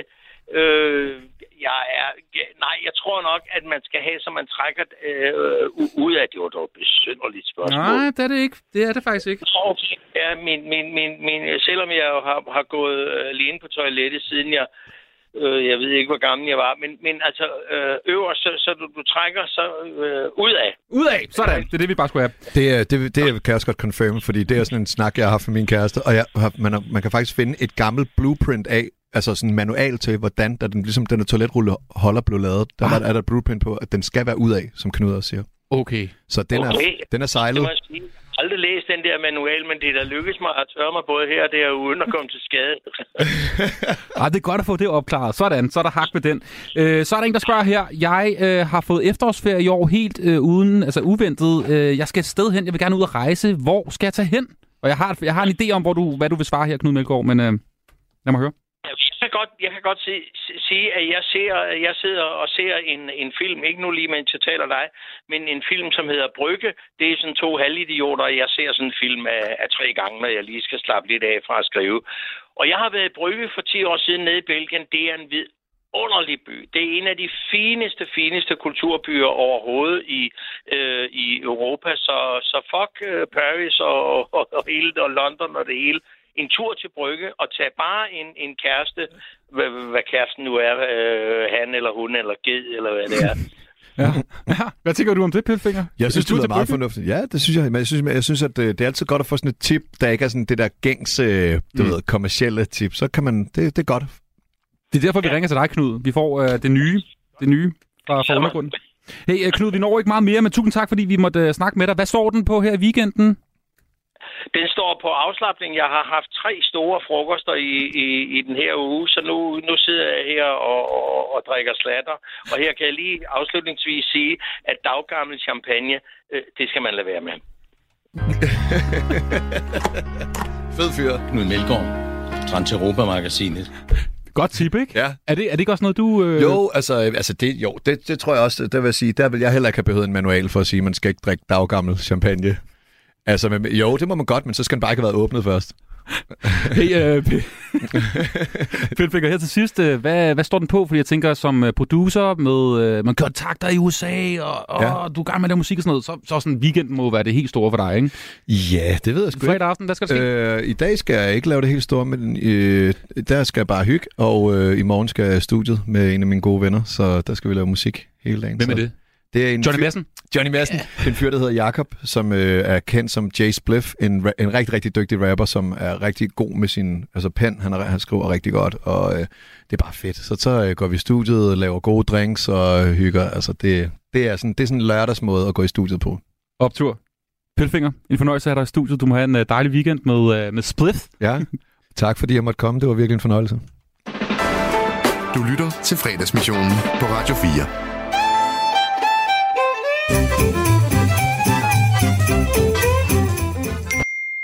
Linnea har startet en live video.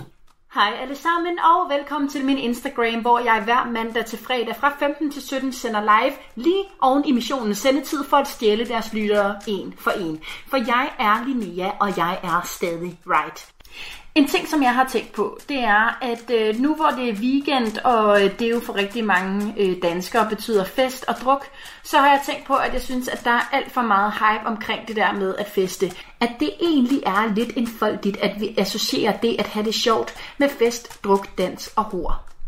De siger hele tiden, at vi danskere drikker for meget, og jeg er fuldstændig enig. Når man er fuld, så fatter man jo ikke, hvad der sker omkring en. Jeg var for eksempel til en fest, hvor at jeg så satte en mega fed og mega sej sang på, og så sad alle ligesom bare og fortsatte deres samtaler og scrollede den der, den der, hvad fanden er den, den der sang fra Mulan, altså Mulan-sangen der, og spillede beerpong, og altså ingen, ingen lagde mærke til, at jeg gik op og afbrød musikken. At jeg satte en ny sang på, som var mega sej, og dermed var der ingen, der opdagede, hvor sej en type jeg er.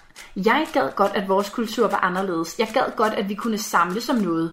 For eksempel forsøgte jeg at samle folk til den her fest ved at sætte gang i noget sækkeløb med nogle affaldsposer, der lå fremme. Men som om det ikke kunne blive værre, så opdagede jeg, at alle sækkene var fuldstændig fyldt med tomme øldåser. Altså, hvad fanden? Folk har bare smidt deres tomme øldåser ned i sækkeløbssækkene, fuldstændig uden omtanke. Vi kan tydeligvis ikke samles om noget som helst andet end alkohol i det her land. Personligt synes jeg jo ikke, at der er noget, der bringer mennesker sammen som sækkeløb. Altså, i mine øjne, så er sækkeløb et fantastisk godt billede på vores samfund. Altså, at nogen har det der drive for at vinde, og andre de jogger i den og falder. Nå, men husk at like og dele. Hej hej!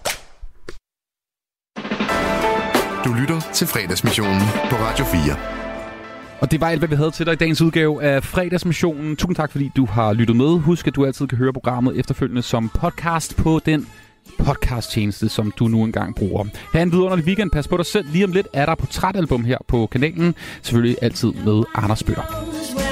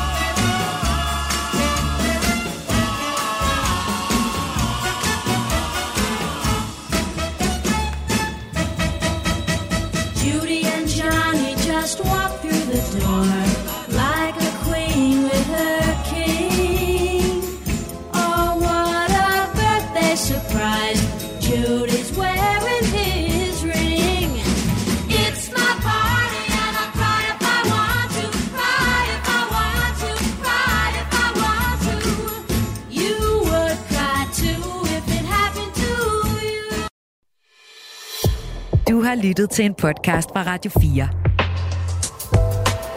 Find flere episoder i vores app, eller der, hvor du lytter til podcast. Radio 4. Ikke så forudsigeligt.